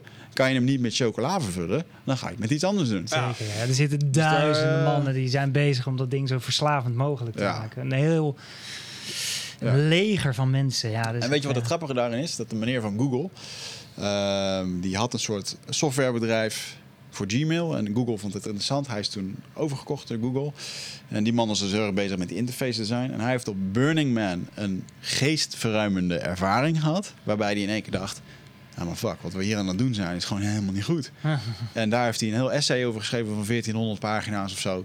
Eh, dat heeft hij gepresenteerd, maar uiteindelijk was dat veel te taaie stof. Maar de essentie was ervan, eh, we- zijn mensen shit aan het laten doen waar ze gewoon niet meer gewapend tegen zijn. En is dit wel gezond voor eh, minder doen hè, uiteindelijk? Ja. Dus dat vond ik wel mooi. eh, Ja, en het wordt een, een tricky one om eh, te corrigeren. Want als je het dan hebt over neuroplasticiteit en je kan bepaalde gewoontes. De, als je iets vaak genoeg doet, legt het een soort van snelweg. Die, die Ja. skigroeven waar je het over Ja, had. zeker. Ja. Op, je, eh, op je hersenschors. En, en dat vond ik het mooi aan mindfulness. Want daarom ben ik dat op een gegeven moment gaan omarmen. Want ik heb begrepen dat mindfulness, even als sommige psychedel- eh, psychedelische ervaringen, ehm, die neuroplasticiteit weer verhogen. Dus dat waar DMT misschien een sneeuwstorm is, is mindfulness gewoon een, een zacht eh, sprinkelsneeuwtje. Maar je kan in ieder geval weer verbindenissen leggen. Maar iedereen zijn telefoon is een fucking snelweg op je hersenschors. ja. Ja. Dat is een autobaan. Dat is echt niet normaal. Want je weet, dat is altijd is zo'n standaard ding om het even te illustreren. Jij weet nu waar je telefoon ligt. Je onderdrukt nu de neiging.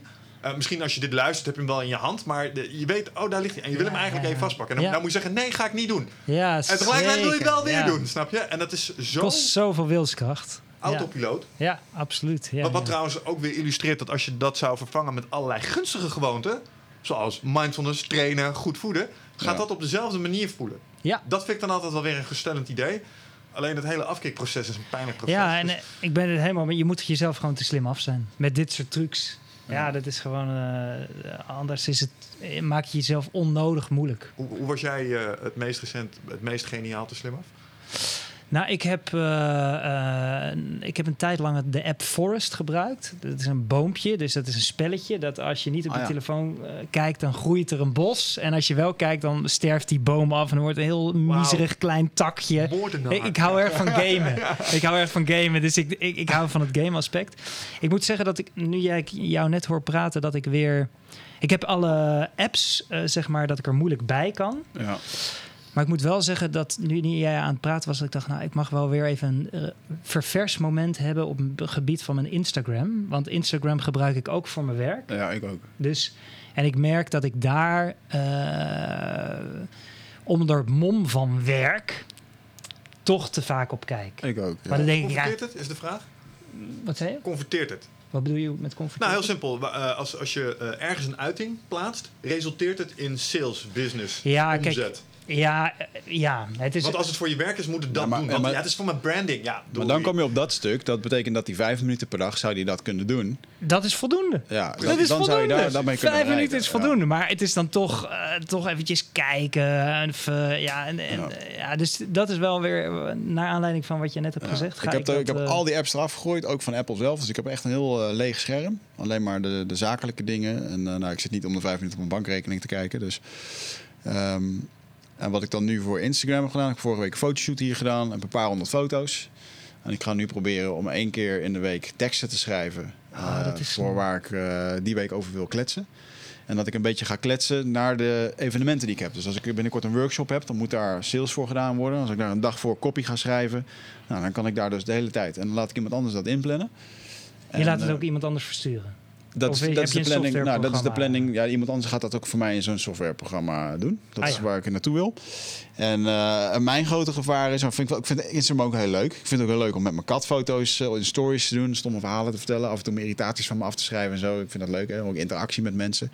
En ik denk ook dat je wordt afgestraft eh, door het algoritme als je dat niet doet.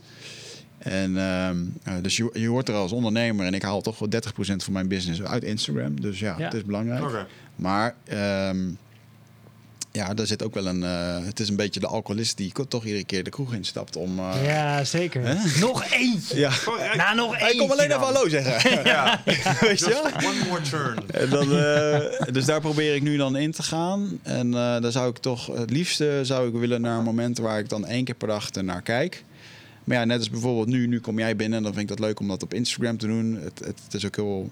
eh, ik vind het ook leuk om het te doen, het draagt het ook wel bij. Maar misschien zou ik dat dan nu moeten, had ik dat dan nu moeten doen door nu gewoon een filmpje te maken van jou en niet op social media te zitten. Mhm. Ja, want nu maak ik een filmpje voor jou op Instagram. En terwijl we hier nog zitten kletsen, zit ik half te typen en zo. Ik had beter gewoon even dat filmpje kunnen maken. En dan straks een moment, een half uur, alles in één keer kunnen doen. Want voor de Ja. luisteraar maakt het geen fuck uit. Maar dat is Ja. het voordeel van een co-host hebben. Dan kan dat. Als je Ah. alleen had gezeten, dan was dat niet mogelijk geweest. Eh, ja, zeker. Ja. Nog, nog een dingetje waar ik aan moest denken trouwens. En dat is misschien ook wel leuk voor luisteraars die proberen om gunstige gedachten te bestendigen. Eh, ik hoorde je zeggen, je bent een gamer. Of je vindt gamen heel erg leuk. Ja. Wat, wat zijn je guilty pleasures? Gewoon even voor mij om een indruk te krijgen. Eh, nou, ik speel op de Switch eh, Zelda. Eh, dat vind ik een prachtig sp- spel. Breath of the Wild. Ja? Dat kan ik echt. eh, oh, nice. Nou jongen, hij heeft een heel game, ja, als je gamification boek lekker geschreven. een game is, dan is je hoofd Ja. de Dus controle. eh, ja. dit is je boek superkrachten voor je hoofd. Ja, dat is, voor- dat is een kinderboek. Ja. En eh, met het kinderboek heb ik ook, zeg maar, wat heb ik geprobeerd. Hoe maak je zo'n boek nou leuk? Ja. Met game-elementen, heel veel challenges. Je kan heel veel prijzen winnen als later naar bed. Vaker je lievelingseten, dat soort dingen. Nou, dus, dan eh, denk ik dat ik nu ga prediken voor het core, zoals we dat dan noemen. Eh, Iets wat mij heel erg helpt. Misschien heb je het geïntegreerd. Achievements. Achievements. Achievements. Ken je het concept achievement vanuit games? Beloningen. Eh, ja, be- tussen, ja. Nou, nee, het is niet zozeer een beloning in het spel. Het is meer zoiets als jij een bepaald level binnen een bepaalde tijd hebt uitgespeeld. of in één schot tien tegenstanders hebt Oh, ja. omgelegd. dan krijg je een achievement. Dat is een badge. En die wordt dan bijvoorbeeld. Ik gebruik Steam, dat is een eh, client voor PC. En mijn mede-Steam-genootjes kunnen die achievement dan Ah, ja. zien.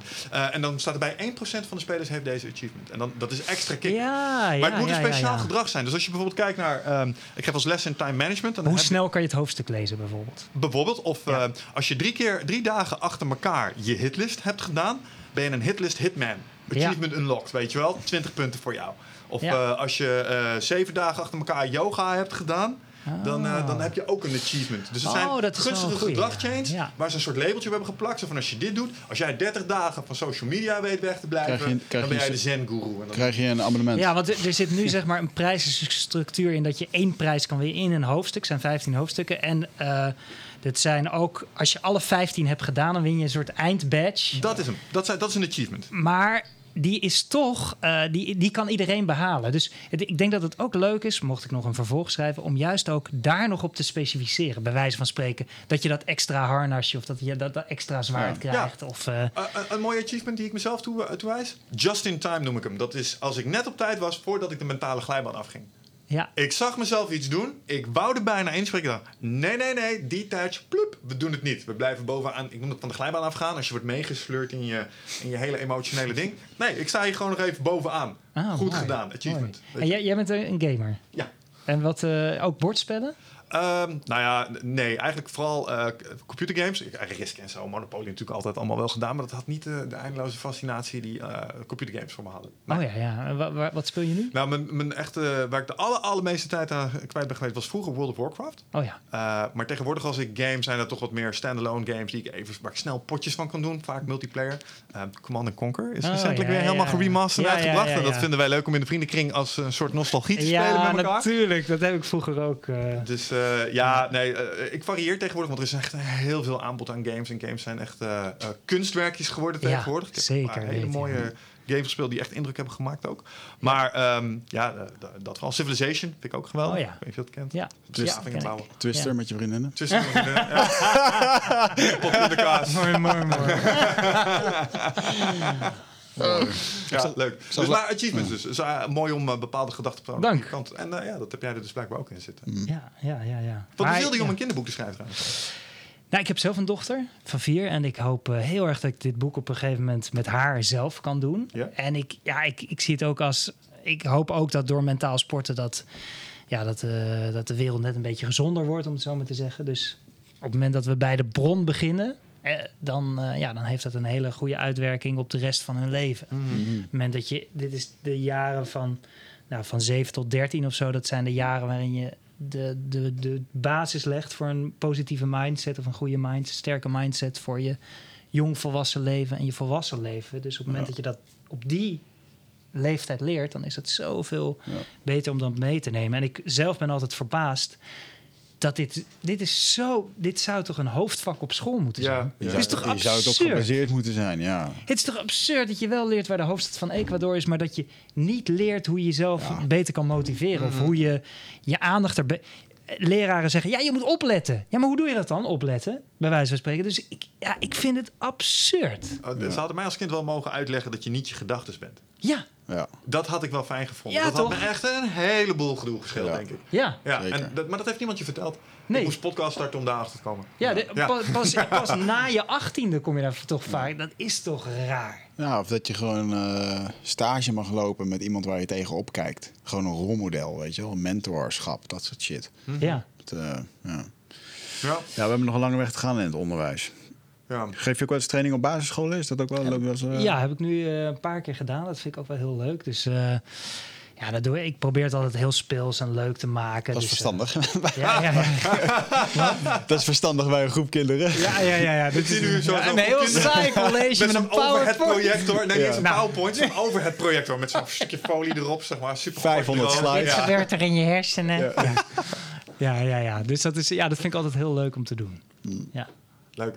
Hey, iets waar we, eh, als we het hebben over mind gym eh, en we hebben het over mentale conditie en we hebben het over de geest, waar ik het ook nog wel even over heb. Je raakt al, een- al een aantal keer aan als zijn de gezo- gezonde gewoonten. Maar hoe groot is de impact van lichaamsbeweging en voeding in dit verhaal? Omdat ik denk dat als je daar aandacht aan besteedt, dat dit makkelijker is. ja, zeker. Het is, een, het is het dansen de tango met elkaar. Je kunt ze Ah. niet los van elkaar zien. Dat Dus is mooi. Ehm, ja, eh, eet je goed, dan heeft het ook weer effect op je geest. Eh, heb je een sterke geest, is het ook weer veel makkelijker om jezelf te motiveren om, ge- om gezond te eten en te sporten. Want Ja. waarmee, waarmee sleep je jezelf naar de sportschool? Met die geest. Dat is, dus ik, ik denk wel dat de volgorde is dat het is een, een tango, dus het is moeilijk te zeggen. Het, ki- het is kip of het ei. Maar in ieder geval, op het moment dat je een sterke geest hebt, is het in ieder geval wel veel makkelijker om jezelf Ja. te motiveren en aan te kaarten. Maar ja, daarbij komt natuurlijk weer, als je goed eet en goed sport, dan wordt het ook weer makkelijker. Ja. Dus, Ja. En en een Ja. ander stukje vanuit de, spo- vanuit de sportleer die ik misschien nog even wil aanhalen hier is, eh, want je hebt bijvoorbeeld, eh, je hebt het ook over wilskracht. Eh, en iets wat voor mij wel een eye-opener was, is dat je eh, wilskracht een klein beetje kunt beschouwen als een spier. hmm. Eh, eentje die ook uitgeput kan raken, maar ook eh, zeker eentje die je kunt trainen om sterker te worden. Iedereen snapt dat als je naar de sportschool gaat en je gaat structureel, dat 10 kilo 100 kilo wordt, wat je kan optillen van de grond. ja, Um, we, we get it. Uh, m- wat voor mij wel even eh, interessant was, dat, oh, maar dat kan dus ook hier, als het gaat om wilskracht, als het gaat om discipline. Die eerste paar reps, als je daarmee begint, zijn loeizwaar. Op een gegeven moment wen je eraan. En dan is 10 kilo voelt niet meer zoals de eerste keer 10 kilo voelde. Dan kun je Zeker, 15 kilo gaan tillen. Hoe werkt dat met het mentale aspect? ja, dus precies wel wat je zegt. Het is gewoon een wilskrachtspier. Eh, dat is ook de reden waarom we bij boodschappen op het laatst pas die chocoladerepen zijn. Want dan, eh, want dan is je wilskrachtspier natuurlijk al helemaal op. Omdat je daarvoor je wilskrachtspier hebt opge... Daar zou ik nou die broccoli of die bloemkool kiezen. Nou, de chips Mhm. moet ik laten liggen. En dan kom je bij die rek en dan zit die chocolade. Dan denk je, hè? En dan heb je geen wilskracht meer over om die chocoladereep te weerstaan. Ja. Uh, en ja, een heel simpele manier om die wilskrachtspier bijvoorbeeld te trainen, je hebt verschillende technieken, is eh, bijvoorbeeld bewust iets bij je dragen waar je verslaafd aan bent. Dus eh, eh, rook je, nou dan doe je een pakje peuken. Dit is wel voor diehards natuurlijk. In je, wil je Ja. stoppen met roken, eh, dan doe je een pakje peuken in je borstzak. Of ben je verslaafd aan drop, leg dan juist een zak in je auto. Mhm. Maar dat moet je, daar moet je natuurlijk wel wijs mee omgaan. Maar het, het- het blijkt het onderzoek wel dat op het moment dat je dit op een wijze manier doet, dat, je, dat het als gevolg hebt dat je ook makkelijker op andere gebieden van je leven nee kan zeggen. Op het moment dat je dit. Nou, dat is Maar één, één hele is- is concrete Wel, tip. Ah, als je dit bij een AA-meeting vertelt, dan denk ik dat het, eh dat nog het niet eh, terrein is, toch? Zeker, zeker. Dus eh, ik zeg er ook bij. dit doe je alleen op, op, je, op het moment dat je merkt dat je het aan kan. Ja. Je gaat ook niet, op het moment dat je heel weinig eh, conditie hebt, ga je niet meteen een marathon lopen. Nee. Nou, dan doe je eerst een paar rondjes door het park. Nou, zo, dit is meer een techniek voor de diehards. En een hele simpele manier om al dit ook te, te trainen is bijvoorbeeld ehm, eh, elke dag met je andere hand de deur te openen. In plaats van, eh, ja, dat is ook wel een manier waardoor je eigenlijk je wilskracht een beetje iets meer... Ja, je wordt mindfuller. Ja, en ook die wilskrachtspier. Want het kost je wel wilskrachtspier om het op een andere manier te doen. En, zo Ja. kan je, en het gaat om meer om aanvoelen. Tot Nice. hoe ver je kan gaan. Overigens, je zei het net hè, met alcoholisten. Ik bedenk me net, dit is wat ze eh, in uh, afkeerklinieken, bijvoorbeeld voor, voor alcohol, mijn moeder heeft ook in zo'n kliniek gezeten, doen ze dat. Er komt op een gegeven moment een punt, dan gaan ze drank op tafel zetten. Oh, wauw. Ja, en, Ah. en dan moet je, je, eh, dan, dan moet je mee om kunnen gaan. Oh. Dat is heel verleidelijk eh, voor zulke Ah. mensen. Het doet me ook een beetje denken aan wat je zegt aan eh, eigenlijk blootstellingstherapie. Ja, exposure, ja. Ja, eh, ja eh, inoculation. Ehm, eh, volgens mij hebben we het hier wel eens gehad over het verhaal. Maar ik hoorde een keer, ik weet niet of je kent met Jordan Peterson, dat is een klinisch psycholoog. Mhm. En die zei: joh, sommige mensen die zijn heel erg bang voor injecties. Dus gewoon naald uh, geïnjecteerd Mhm. krijgen. Ja, hoe leer je die mensen dat? Als je zo'n twee meter grote NBA-speler hebt die echt niet Ja. injectie wil. Nou, en dat, dat doen ze dus door blootstelling. Door bijvoorbeeld te zeggen: oké, je komt hier nu naartoe, we gaan het nu hebben over naalden. We hebben Ja, het nu over een naald. Ja. Nou, en volgende keer je komt, ligt in de kamer hiervoor, ligt in de la, ligt een naald. ja. De keer daarop ligt hij op het bureau. Ja. Daarna ligt hij hier in de kamer. Zeker. Dus mediteren is eigenlijk een vorm van exposure techniek. Oh, nou, je, het enige wat je doet is gewoon niet in de war raken op het moment dat je dingen intern tegenkomt. Hmm. Dat je je daaraan kan exposen in plaats van vluchten of je verliezen in Dit is, eh, dit is toen ik in die jungle zat. eh, ik heb mijn hoofdstuk over angst heb ik, eh, afgeschreven. En in de jungle kreeg ik een visioen van de ayahuasca te zien. Dat moet je voorstellen over angst. Om dat aan te vechten. Is dat je gecontroleerd moet toewerken naar de angst. Dus stel je voor, je loopt door het bos en je ziet in één keer een jaguar. En dan ren je snel weg, want je weet niet wat je ziet. De volgende keer dat je erheen gaat, dan ben je op je hoede. Dan ga je kijken waar die zit. En dan misschien bekijk je hem ook nog wel eventjes. En dan de derde keer, dan ben je eraan gewend geraakt. En dan is het gewoon onderdeel van. Dan kan je misschien nog zelfs wel waarderen. Wel? Dus dat is gecontroleerd naar de angst Ja. toe werken. Hmm. Ja. In plaats van, eh, ik zet je nu voor een jaguar. je moet hem aaien. weet je wel? ja, Ja. dan gaat het fout. Mooi. Heb je nog dingen op de planning staan? Ja, je bent nu natuurlijk ook koos werkeloos met. eh, Ik ben ook spreken en, eh, kooswerkelijk. Nou, er staan wel weer wat lezingen en eh, seminars. Ik heb nog wel bij Denkproducties volgende week een, een online seminar. mhm. En Wat is er bij, anders bij denkproducties dan bij eh, de dingen die je anders doet of zelf doet? ja, nee, dat scheelt niet zoveel. Dat, dat- daar doe Het ik wordt gewoon gedaan door denkproducties. En, Die organiseren Ja, het. ja, en dan word ik gewoon ingevlogen. En, Ja. Maar die, die hebben dan een online webinar. En eh, ja, het was vanaf september. Maar ik ben nu vooral ook bezig met een nieuw boek. Die in Sinterklaas komt die weer uit. Die komt om brengen. Ja, ja ik kan hem nog niet, ik kan hem nog niet verraden wat het is. Want er wordt nog een eh, persmoment van gemaakt. Maar het, heeft te maken met een kinderversie. Eh, en in, eh, ook in februari, maart komt er weer een nieuw boek uit. Eh, dus daar, ik heb genoeg schrijftijd nu in deze coronatijd. Dus De dat- silver lining. Ja, Ja, ja, ja. Oké, en eh, dan ben ik wel benieuwd naar jouw schrijfproces. Hoe optimaliseer je dat voor jezelf? ja ik, ik, ehm, ik lijk wel een beetje op jou daarin. Dat ik gewoon denk, ik moet vier, zes uur schrijven. Dus ja, bij mij helpt dat ook wel vaak. Eh, en ik heb, eh, wat ik merk op het moment dat ik een writersblok heb... dus ik zit vast, dan merk ik dat mijn aandacht heel erg vernauwt. Mhm. Nou, wat op het moment dat ik positieve emoties ervaart, wat gebeurt er dan met de aandacht? Die wordt vanzelf opener. Dus een heel simpel dingetje wat ik bijvoorbeeld tijdens het schrijfproces doe, is dan doe, is dat ben ik aan het schrijven en dan merk ik, het lukt niet, neem ik even een korte pauze en dan ga ik op YouTube dingen kijken die mij ontroeren. Hmm. Zoals, eh, weet ik veel, eh ik heb Lion King. Ah. De nieuwe Lion King serie. Nee, ja, ja, ja. Nee. Veteranen die worden ver- eh, verenigd met hun hond. Nou, dat, Dat kan ik, oh, dat Nee, vind nee, ik zo nee, moeilijk om te zien, jongen. ja, ja, die bedoel ik. Ja. Of, of, eh, of eh, kinderen die hun adoptieouders met papieren van adoptie surprise. Van hier, je mag me adopteren. Of eh, Steve Hartman, dat is ook een hele goeie. Die heeft heel veel, die gaat, reist door Amerika en die, die vertelt dan mooie verhalen. Die je dan ziet. Eh, Het heeft altijd iets met vriendelijkheid te maken. Nou, dat Ja. kijk ik dan. En dan merk ik, vaak eh, laat ik dan een beetje van die... eh All You Need Is Love tranen, om het zo maar te zeggen. En dan... En dan ga ik daarna weer verder. En Drie uur vaak later ga je weer verder. Helemaal, helemaal Een bak uitgehaald. chocolade-ijs opgegeten. ja, ja, ja. Naar jezelf kijken, het goed naar je jezelf heb je, ja, dat is wel heel grappig. Ben je, kijk je naar jezelf in goede dag, elke dag. Emotionele scènes. Ja.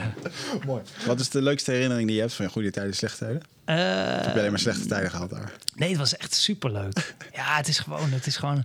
Loopt het nog steeds eigenlijk? Bestaat dat nog? Ja, het bestaat nog steeds. Het is de langslopende Ja, het is- ooit, toch? Langs in Nederland? In Nederland Ja. sowieso. Ja. Ja, Ja. ja. het loopt nog steeds. Ik heb echt een fantastische tijd. Ik vind het moeilijk om één ding eruit te kiezen. Maar het was vooral de sfeer en de saamhorigheid. En er waren heel veel vrienden daar toen. Dus we gingen vaak samen drinken. En, en Ja. Soms gingen we ook wel eens op de kleedkamer dan nog een drankje drinken. Dan gingen we eh, ja, op de set. Ja, dus het was, eh, het was heel, heel leuk daar. Ja, Snap Ja. ik. lijkt me wel een grappig intiem. eh, lijkt me bijna een beetje zo'n toneelgroep die met elkaar. Ja, dat is het ja, dat is het ook eigenlijk natuurlijk. Het is het, want je, bent, ja, je, je ziet diegene vaak vaker dan je eigen familie. Ja, lijkt me ook echt zo'n sfeer waarvan die relaties ontstaan en wat een hoop drama met zich meebrengt en zo. Dat ja, hoor- dat nou, meestal, meestal ontstonden heel veel van die relaties buiten goede tijden. Mhm. Zeker bij de mannen, omdat je na- in die tijd, eh, ja, dan was je eh, zo populair dat het. eh, Was gunstig Is- voor is je dat- seksuele ja, kapitaal. het is gunstig voor je, voor je mojo. Is zo dat nu niet meer zo? Als je nu ga je dan of is het gewoon? Weet ik kijk niet. geen televisie al echt Ik al weet het niet. jaar, dus- Ik, ik heb geen idee hoe dat niet meer voor zit. open. Maar toen was, het, ik, toen was televisie groter dan dat het nu is natuurlijk. Ja. Dus ik, ik weet niet hoe het nu is, maar toen was het meer, meer bijzonder om op de televisie te komen. PTSD dan, eh, kon niemand om me heen, ook al wou je het. Ja, ja, ja, ja, ja. Ah, ik had ook Ja. poster van Katja boven mijn bed. Dus, eh, Ja? Ja, wel. Nog steeds? Nog steeds. ik hoop ooit nog een keertje in de studio hier te hebben. Ik vind haar wel echt wel grappig. Jullie hebben haar ook al een paar keer gevraagd? Nou, we zijn wel. Ik, heb niet- benaderd volgens mij toen ze ja gezegd, maar dat is nooit helemaal op doorgepakt volgens mij. Nou, Dus- volgens mij ging ze, ze haar managementbureau. Dat vind ik een beetje het typische. Dat veel van dat soort eh, sterren, sterren met een manager, die, eh, die worden dan gecontact via het managementbureau. En die managementbureaus die zijn super huiverig om ze hier naartoe te sturen. Ah ja. Want, eh, nou ja, ik zou je bijvoorbeeld wat kunnen vragen over psychedelica of zo, weet je. Ja, en, eh, ja, en die mensen dachten, wat, welke vragen ga je dan stellen? Ja, dude, we gaan drie uur met haar in gesprek, weet je wel. Wat, wat wil je? En dan... En in dit geval was het bij Katja dat ze een boek ging uitbrengen. En daar wilden ze op wachten. Maar volgens mij is het daarna nooit meer... Wat zou je er willen vragen? Lijkt me meer... Nee, voor, dat, voor dat soort gasten is het voor mij meer gewoon heel erg grappig dat ze hier zijn. Want Ja, ja. zelfs dat Giel Bailey hier zat. Ja, die gast ken ik van de radio. Die luisterde ik toen ik, eh, weet ik hoe oud was.